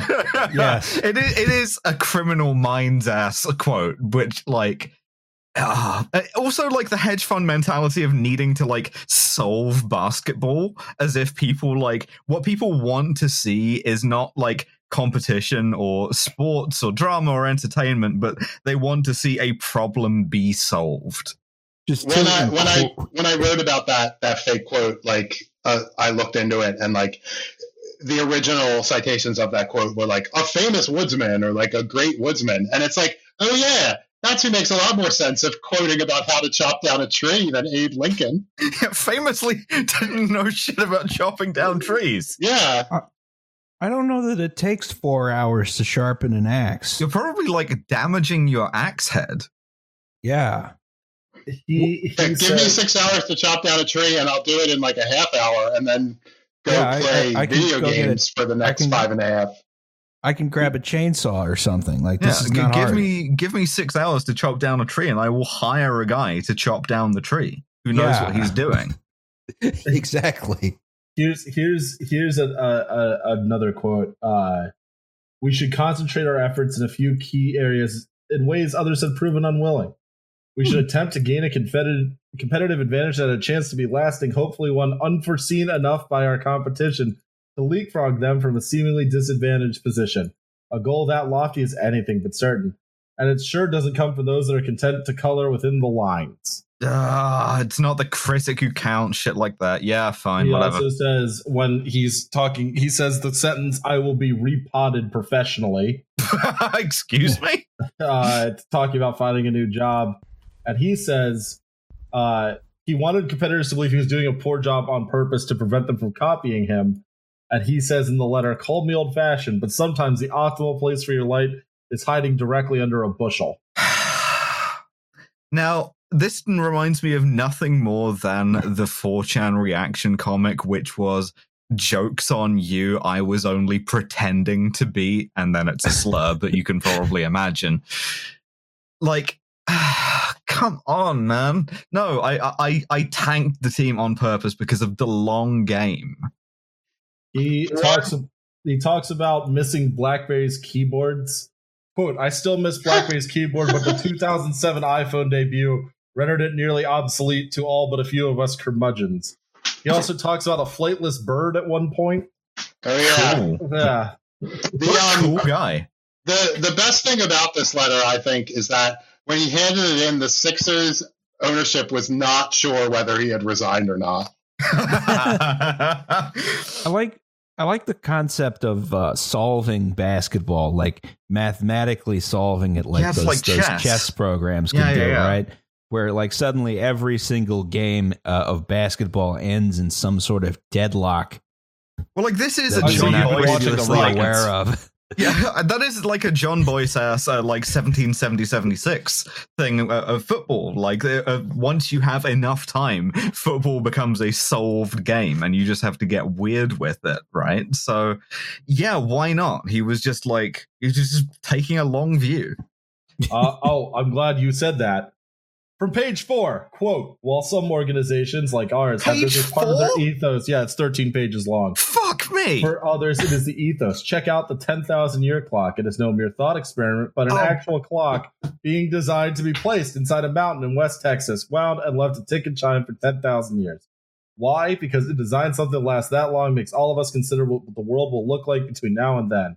In return, we might be inspired to do something about it. You resigned from a basketball team, Sam.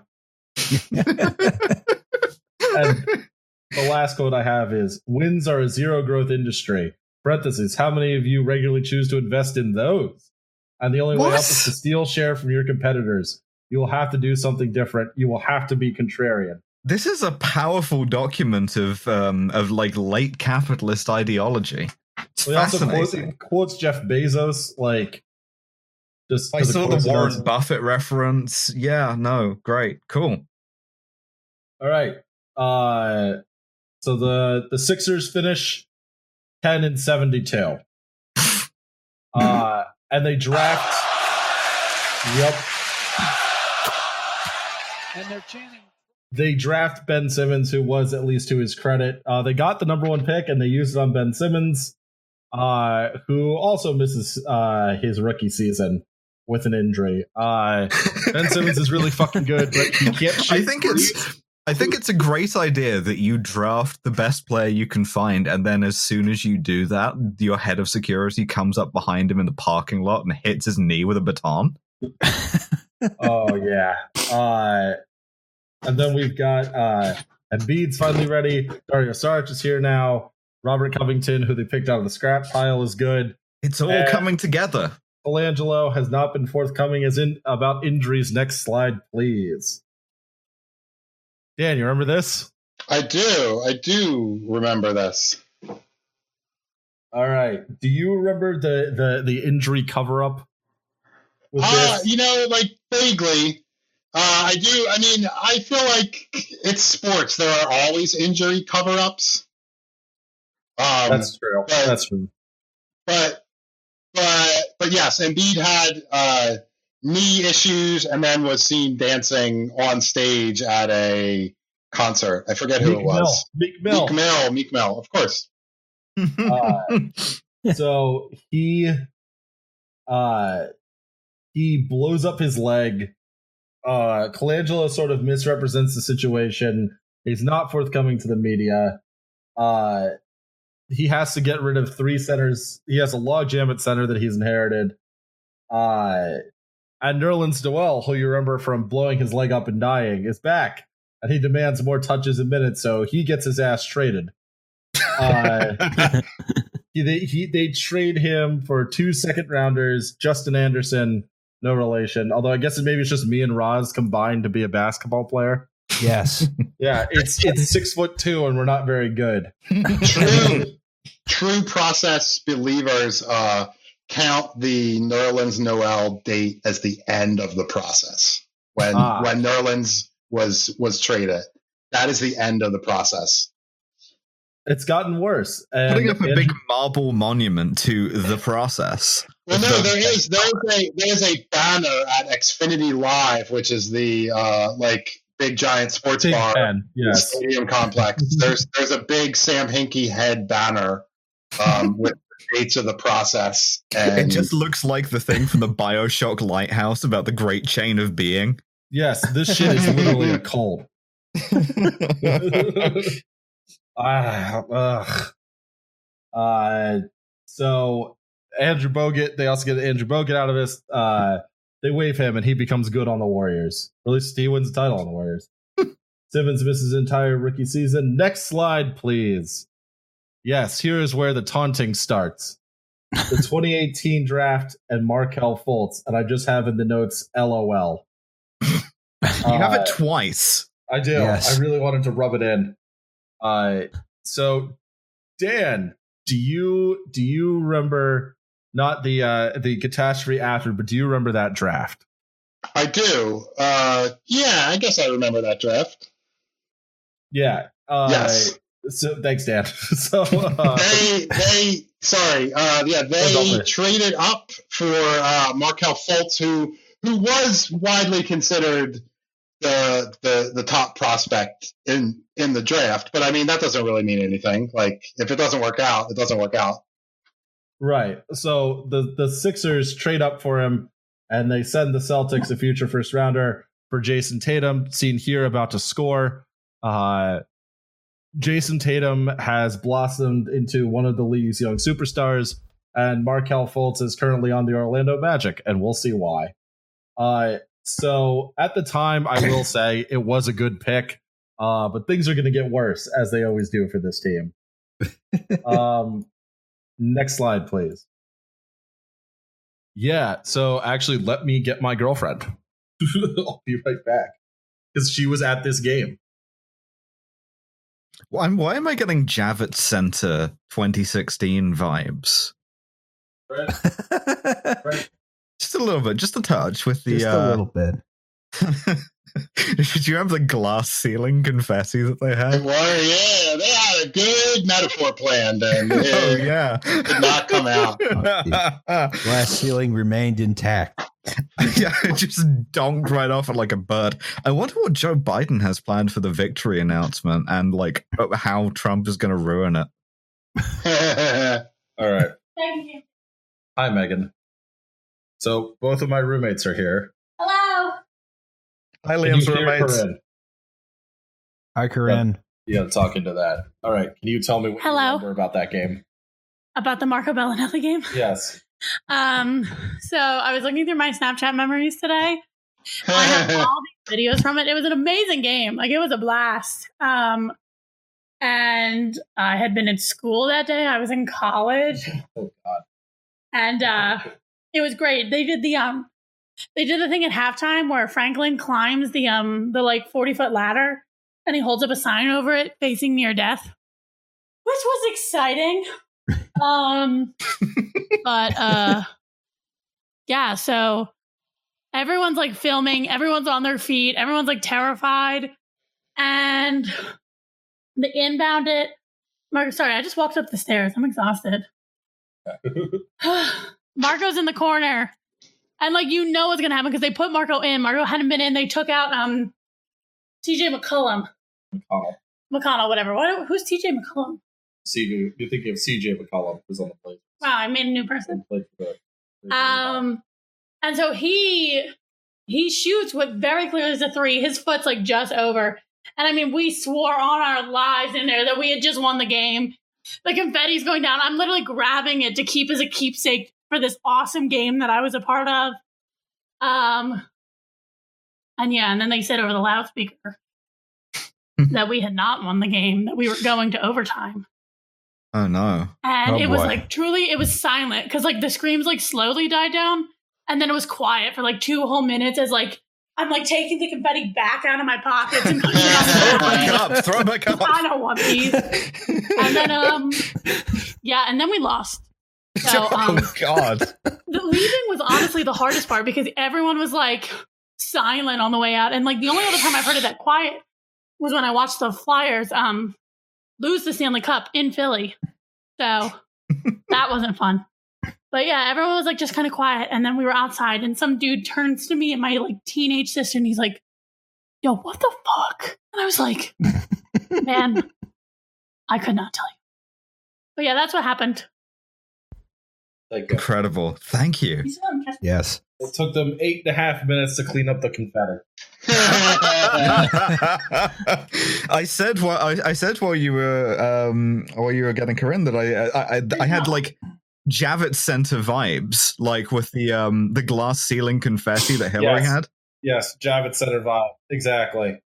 Yeah, they were they were ready, and the Sixers end up losing that game, and the Sixers go down uh 3-0, and I believe that's the that's that was that was the second round of the playoffs. They had actually beaten the Heat, Yes. so they Yeah. had been so they were you know this it felt like I think the Sixers were finally back. Ben Simmons, you know, is when he's back is a fucking monster. Uh Meek Mill was there at one point. They flew him in via helicopter. Wait, are you saying the- that Meek Mill is the Sixers is like uh is to the Sixers as from Drake is to the Maple Leafs? The No, Maple- Raptors, sorry. The Raptors, yes, except that uh, much like uh, what Drake did to Meek Mill on back to back, the Raptors are going to do to the Sixers. Good. Come on. All right, bye. Thank you. Can't believe I said Maple leaves. What's wrong with me? Uh, Mm. um, That's true. uh, so, uh, next slide, please. Right. The burner. Liam, you're a bit far from the mic. It's Burner sounds like. Twitters. Burner Twitters. Too close. Too close. there- Back up. Burner Twitters. The Burner burners, Twitters. the burner twisters. The burner twisters. Yeah. Burner The uh, burner, the burner bros. Dan, yeah, the you- burner bros. Dan, would you mind explaining this story? Because I think this is a good one. Um, so in uh, February of 2018, The Ringer publishes an article that says that um, Bryan Colangelo is operating five burner Twitter accounts um, that basically just reply to like tweets that are like attacking uh, that tweets are uh, the tweets that are like attacking Colangelo. These accounts have been going after them. Um, I'm not. I don't quite remember if the Ringer uh, article said this or not. It was. It was Colangelo's wife. Um, what's funny is I, when those accounts were made public, I looked and I had had one of the accounts muted, which means that it tweeted something at me that was so nonsense that I was just like, forget it. I never want to see this person again. Um, what an idiot I was. I should have been looking into it and being like, oh, this is obviously a Colangelo. Um, but Always Yeah, cranked and- up a cranks. Always. and there is there is some um, I think what could be considered or maybe is confidential type information um, that are contained in some of these tweets. For Yeah, instance, was- that Bryan Colangelo is good, actually. Yeah, also, um, they- Yeah. that Jahlil Okafor had uh, failed a physical. Uh, Yeah, that had never been claimed publicly. He defends Brian, like the burner accounts defend Bryan Colangelo's uh, shirt collars.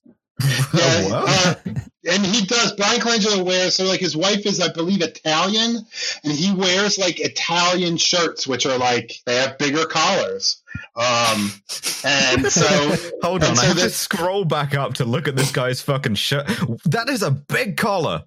So the thing that the the thing that um, that the one of the Twitter accounts says was like, "That's a normal collar. Find a new No, slant." it's not. No, it's not. I'm looking at them now. What, uh, they- they keep getting bigger. Each each thing that I look at, the, sh- the shirt collars now. get bigger. there have been some, I think, some photoshops where he looks like uh, the Turtley Club from Master of the Skies. Ah, yes. So yeah, they they shit can Colangelo after this.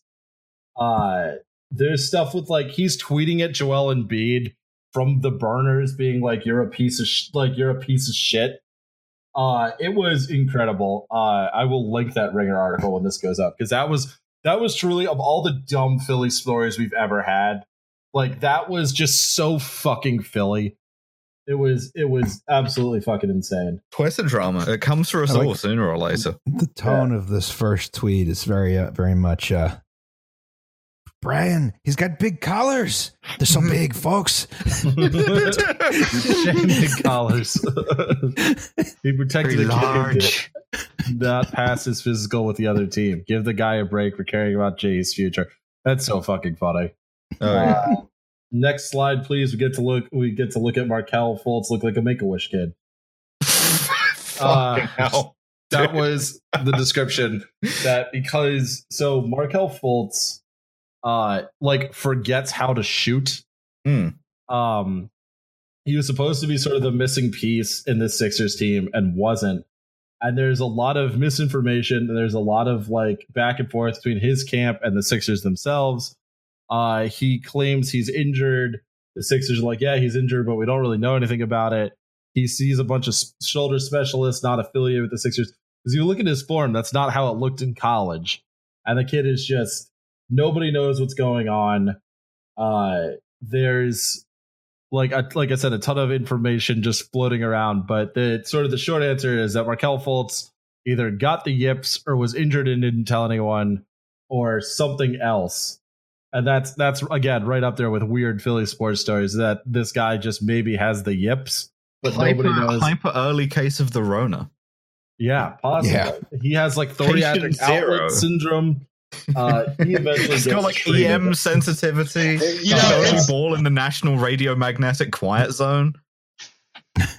it's it's amazing that that uh you know he he played like the first couple games and looked like this and then he was out for a bit then he came back and like i believe in the last game of the regular season he had a triple double so for someone who like forgot how to shoot it's amazing still how like oh he was able to compete in an nba game like maybe he would have been good if he hadn't forgotten how to shoot Yeah, he's he's decent on the Magic. I will say that. But it's just kind of like for a number one overall pick to go like this is is, it's is very very sixers yes. Maybe he also meant Magic Johnson, who made him forget how to play basketball. Oh, oh, this is he should be. That's what the new Space Jam should be. It should be about Markelle Fultz. yes. But he suddenly gets all the power. Him and J.R. Smith and a bunch of weirdos team up and go 82 and nothing. I'd watch that movie. I like it. It sounds better than the current Space Jam plot, which is Oh, like no. uh, Space Jam Throw- 2, I can't wait. I can't wait. all of our IP into one movie nightmare. Yeah, I'm I'm so fucking excited to watch LeBron realize in real time that Bugs Bunny isn't real. Uh, so Elton Brand. So there's a power vacuum. Uh, the Sixers trade their draft pick, uh, who was Mikal Bridges for a guy named Zhaire Smith, and and the first rounder. El, uh, so there's this power vacuum again uh, in in true Sixers form. Nobody knows what's happening. Uh, Elton Brand is named GM September 18th, 2018 What, the guy who sucked uh the guy who was head of player development is the current GM and sucked? and he sucks. Yeah. yeah, he sucks. We'll get there. Don't worry. Uh and he made it clear that uh or Harris made it clear, ownership made it clear that Elton Brand would have to inherit Colangelo's execs and its own and ownership would be involved again. Um and so even if he didn't suck, he still had to like carry this extra weight of this guy's gigantic collars. E- yeah, his ego. No, no, Yeah. not Bryan Colangelo, the owner, Josh Harris. Oh, okay. Yeah, he owns Harrah's Casino. Huh. Which they Not claim is in anymore. Philly. No, not he sold it. Uh, well, it went bankrupt, and so Oh, Apollo. Global Management, How yeah, he he managed to. bankrupt running a casino? Uh, Um, we I went to Donald only Trump Trump's. was We that went, dumb. we went there. Roz and I went there. Yeah, Uh, you told the of story on a previous Patreon Did episode. I? Yeah. Oh, yeah. The van So one. I'm not. I'm not sure if Apollo Global Management still has any uh, equity in in the the Harrah's Caesars chain. Um, but they, I believe that they, I believe that it was all wiped out in in the bankruptcy. Now they Wow. bought it with debt, so it's you know it's one of those things. As as Um, this Is that video one near loops, Franklin Mills? No, that's Parx. But like he Oh. owned the whole uh, Apollo owned the whole Harrah's Caesars chain. So casinos in Atlantic City, Pennsylvania, Nevada, and Wow, so he didn't other just fuck up one casino, but a bunch of them. Also, I'm Yeah. I'm watching this video of um of your man fucking up the shot here and forgetting how to shoot, and I'm enjoying the audience just kind of like watching him totally impassively, like when it goes on. Yeah, it's just They're like, Wizards fans. Uh, This is how it works. yeah, just like, well, that's yeah, this is certainly a game of basketball. I went to Mhm. Michael Jordan's first game as a Wizard. My dad got the tickets. We were living in York, Pennsylvania. Wow. And I remember being so excited. And then uh, it was just, and then I was like, yeah, I'm a Wizards fan now. And just fuck, worst decision I've ever made. John Wall's a good player. I'll die on this hill. Uh, next slide, please. Jimmy Butler. Um, so I want to take a minute to talk about a guy who is not on screen right now, and that's Ben Simmons. So Ben Simmons uh, plays for the Sixers. He, like I said earlier, was drafted number one. Uh, he's a really good player, but he's uh, there are some flaws here. Uh, he won't shoot threes, which in the modern NBA you need to do. And he what can't Jo- or just won't? nobody knows. He has Okay. shot them, but like he's very reluctant to do so. This is one of Like, the I, I just don't like it. great enduring Sixers mysteries. He's never really given a straight answer other than basically, I don't think I need to. Ah, there Yeah, he's go. hit. He's hit maybe like five of them in his career. Every time Um, he shoots one, it we basically it's like landing on the moon for the first time. Yeah. So Ben Simmons uh, is feasting on bad teams, but the Sixers regress. Uh, ben Simmons' brother, his name is Liam, uh, and he becomes Ben Simmons' shooting coach. And Ben Simmons' free throw percentage drops from 71 to 60%. That's really bad. We love nepotism, don't we, folks? yeah, that's a whole team full of it. Uh, so, Incredible how these people just suck basketball skill out of other people. Yeah, the thing that Michael Jordan does, they also can do to you. yeah. These Yeah. are we've so many better plots for the new Space Jam. we're just Get we're just discovering the existence of basketball vampirism. Yeah. So Joel Embiid and Ben Simmons don't don't and haven't ever, I think, in my opinion, fit especially well together. Um, and we're gonna make that worse. Uh, so on November twelfth, 2018, Jimmy Butler and Justin Patton are traded from the Timberwolves for Jerryd Bayless, uh, Robert Covington, uh, Dario Saric, if you'll remember him, and a 2022 second rounder, which, to be fair, for the Sixers is a phenomenal trade. And I want to give a bit of background on how Jimmy Butler left the Minnesota Timberwolves and came to Philly. Uh, because this is a thing I need a 30 for 30 on, and they haven't given it to me. So Jimmy Butler is tired of playing uh, in Minnesota because they suck ass, and he starts being he starts demanding a trade so he can get it the hell out of Minnesota, where basketball talent goes to die. Um, and there's this story about a practice when he wasn't officially with the team because he was demanding to be traded, he was being held out, where he and the Timberwolves third stringers uh, whooped up on the starting five for the Timberwolves. And Jimmy Butler spent the entire practice cursing, yelling, threatening to sleep with their star center's mother or fuck his girlfriend, I believe he said. uh, and they they eventually do in fact trade Jimmy Butler but I need a 30 for 30 on that practice. I need cell phone video of Jimmy Butler saying to Karl-Anthony Towns, who was like five inches taller from him, I'm gonna fuck your girlfriend. like that I need. Um and Jimmy Butler is now on the Miami Heat, and we'll, for reasons we'll get to. Uh, he's one of my favorite basketball players. He's Michael Jordan levels of sociopathic competitor. Uh, and he is he he has he's had a hard life too. His mom kicked him out when he was 13. She said, and I'm quoting verbatim here, I don't like the look of you, and kicked him out of her own house. He Jesus. goes to a junior college, goes on to Marquette, RIP the Big East, uh, or the good Big East. Uh, and then gets drafted by the Bulls, goes to the Timberwolves, the Sixers, and now he's on the Heat. Uh, for what it's worth, this is one area where Josh Harris actually didn't totally screw the pooch because Harris engineered this trade. Uh, next slide, please. Hey Dan.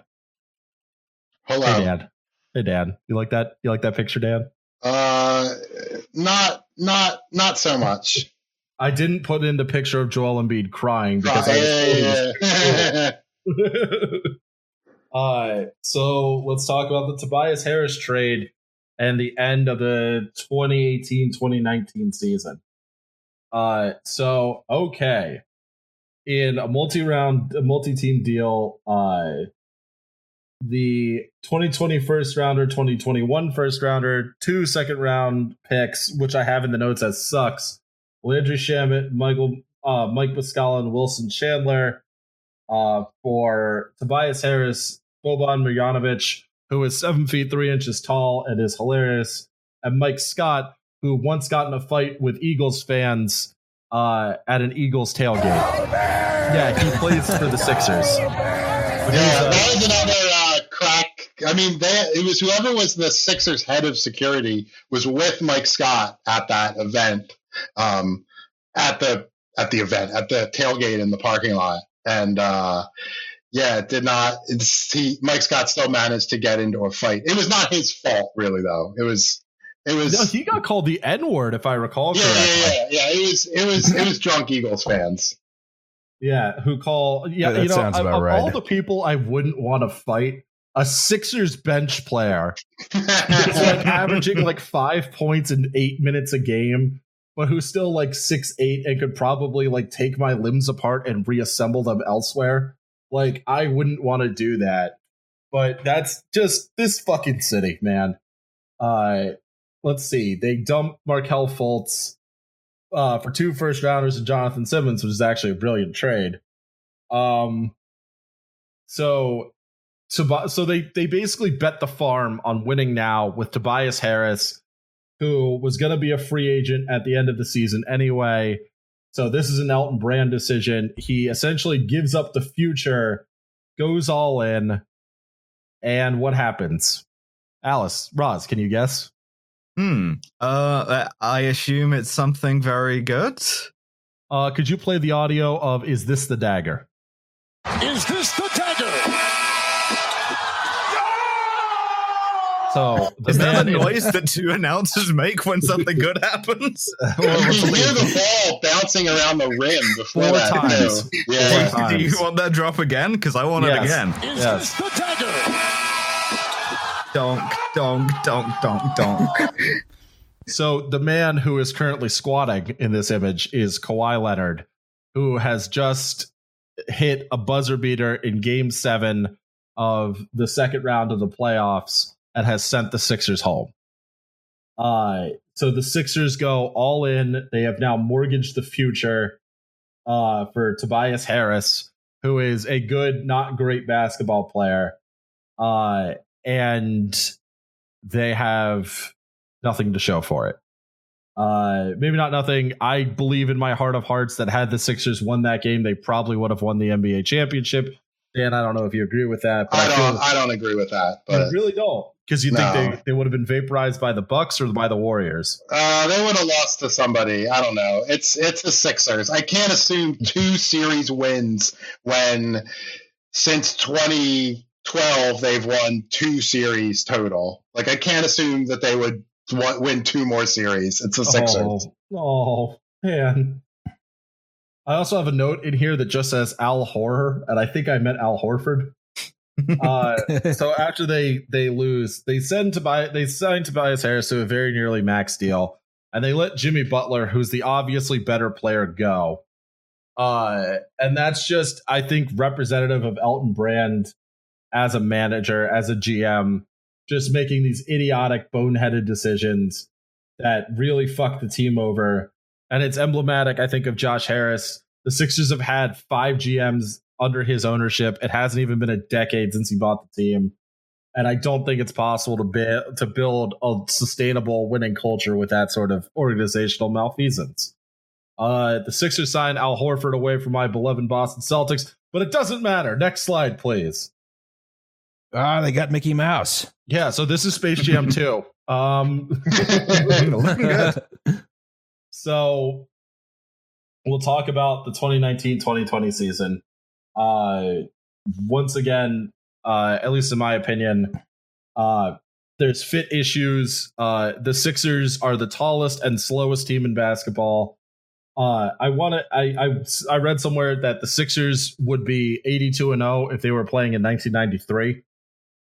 Uh, Dan, I'd be interested to get your thoughts about that specifically. Redundant skill sets and fit issues. Yeah, I mean, they just uh, through in my lifetime, the Sixers have really not had many players who can shoot. Uh, like this is an ongoing issue. Um, but yeah, you know, it's it's it's a league where you know the the Sixers actually have like guys whose mid range jumper percentage is high enough that like oh you actually can shoot them, but like you don't need you don't need fifteen of those guys.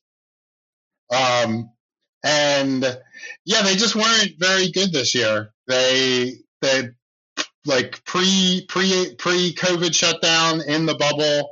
Um, they just weren't they just weren't very solid. And Al Horford was a player who like dominated the Sixers when he was on the Celtics, and he was very disappointing this season. Um, and Harris was kind of disappointing, and you know S- Simmons still doesn't shoot threes, and and Bede still seems like he's not in shape. Um, you know, and and I like I like Embiid a lot. Um, you know, and and but they are yeah they don't appear to be headed in the right direction anymore. Um, Yeah, I, I would agree with that. I, I do want to say uh so the Sixers have the Sixers paid Al Horford a $100 million to be a backup. And I can also play backup at Josh Harris when you're ready. Roz and I, we can split duties. Although he can't yeah, play on Thursday already because played he's, for the Sixers once. You can do it again. got yeah yeah, but Roz has got to play right guard on Thursday for the Eagles. So remember what I told you, man. Hand down, man down. Uh, get that stance for anybody. Uh, so in the bubble, uh, if you guys aren't aware, the NBA shut down at the beginning of COVID uh, because a player on the Utah Jazz licked all the microphones. A thing that did happen. Rudy Gobert, who plays for the Utah Jazz, was just like, COVID's not real. And then he touched each mic Yep. individually. And then the league shut down when it when it turned out Rudy Gobert had tested positive for coronavirus. So the the entire NBA goes into a bubble at Walt Disney World. Shown here is uh starting point guard for the Miami Heat, Mickey Mouse, uh, about to lay the hammer down on LeBron James. Uh, but in the bubble, the Sixers once again get vaporized by the Celtics in four. Uh, I turned into like my dad at the 2004 ALCS when he started screaming at Yankees fans that nobody would ever love them and that he was glad they were all so sad and that we they were in a stupid city and none of them would come to the Bronx normally. Uh, he- just absolute taunting good shit.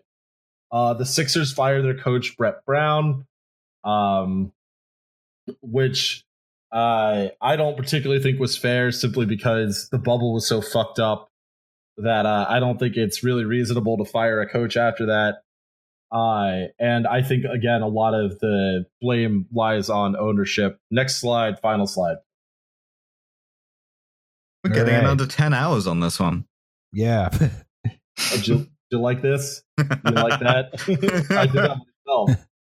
Uh, so also it's worth noting that the new coach of the Sixers used to coach the Celtics and we uh, won a title for us as our coach. Um, so I have a few questions for group discussion. Did the process work? No. You want to elaborate on that, or you you just want to? Oh no, I just I just don't think it worked. I don't think it worked. I'm not I'm not trusting the process. That's good. That's why this is this is Zencastr group name. Dan, thoughts?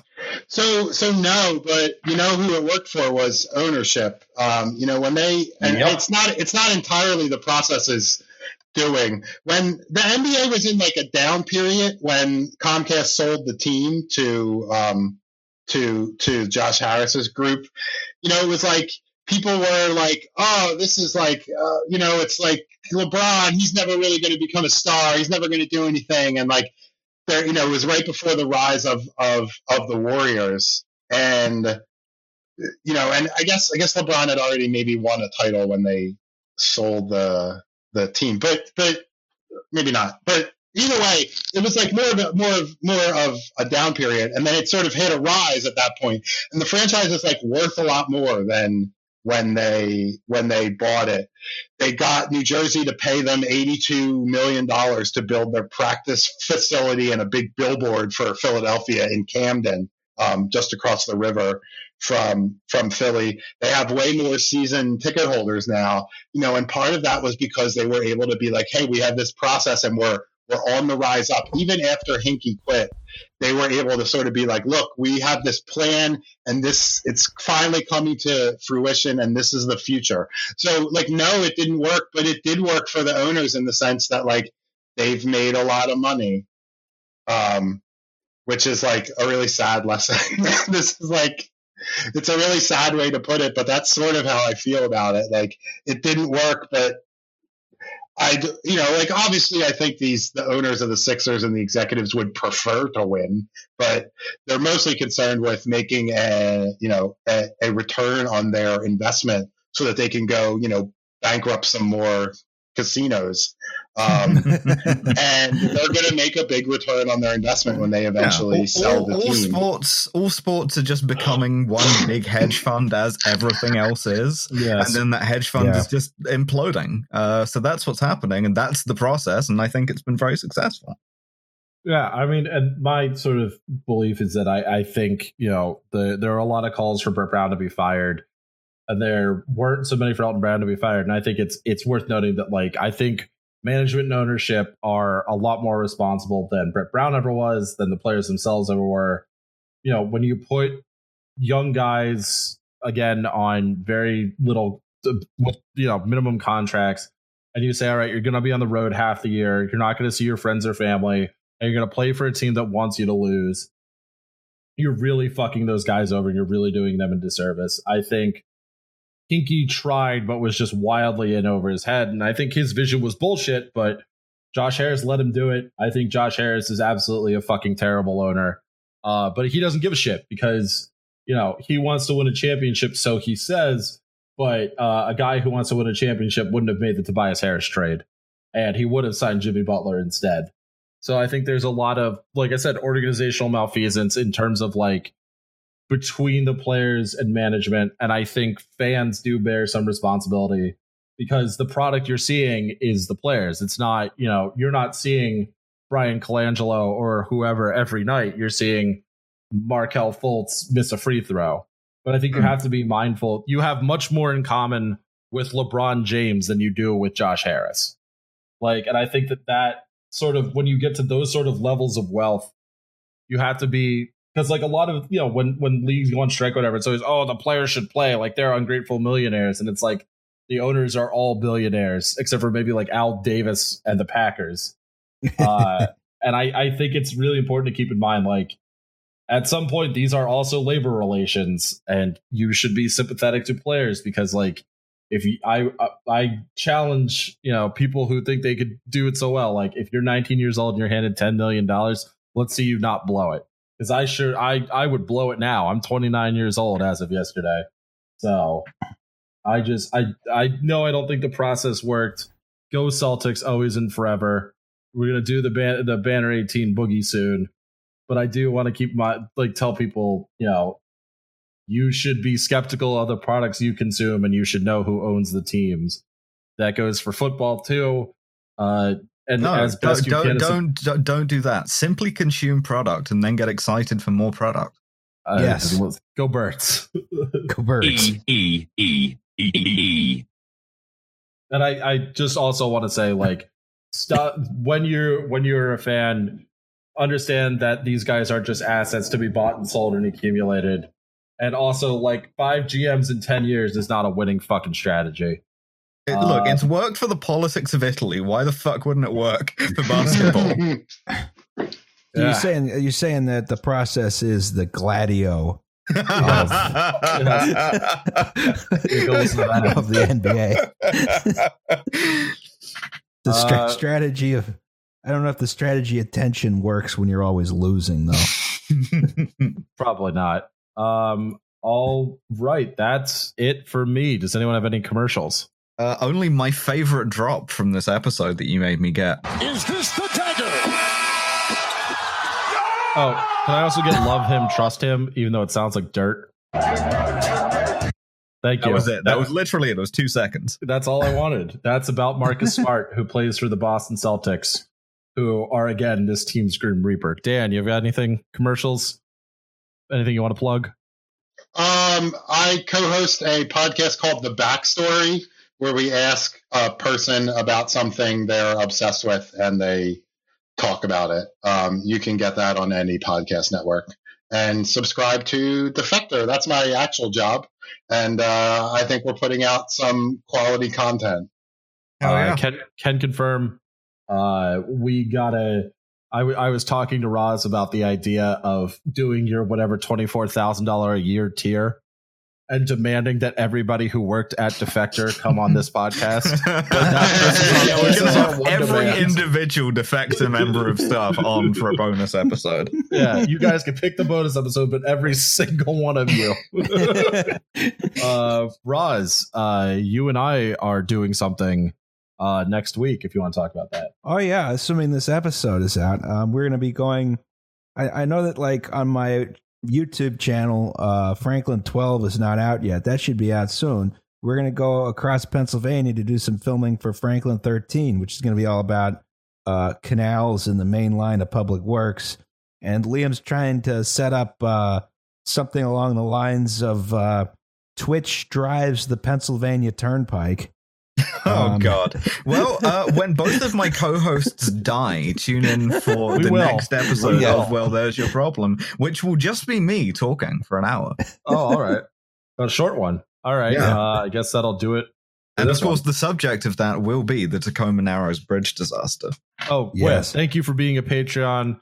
Uh, if you stole this, please don't post the link uh, in the public YouTube comment section. Yeah, it's Um, just annoying. It's like just we annoying. we understand people are going to get it for free. That's fine. People can't always afford it, but it's really kind of taking the piss to be like, "Hey, free preview for this thing. Here's the link." It's just like, no, come on, man, make No. it Yeah. a little bit more work than that. also, please. like, You should have to get like if you want to steal this podcast, you should have to go onto like a shady website that like tries to put viruses on your computer.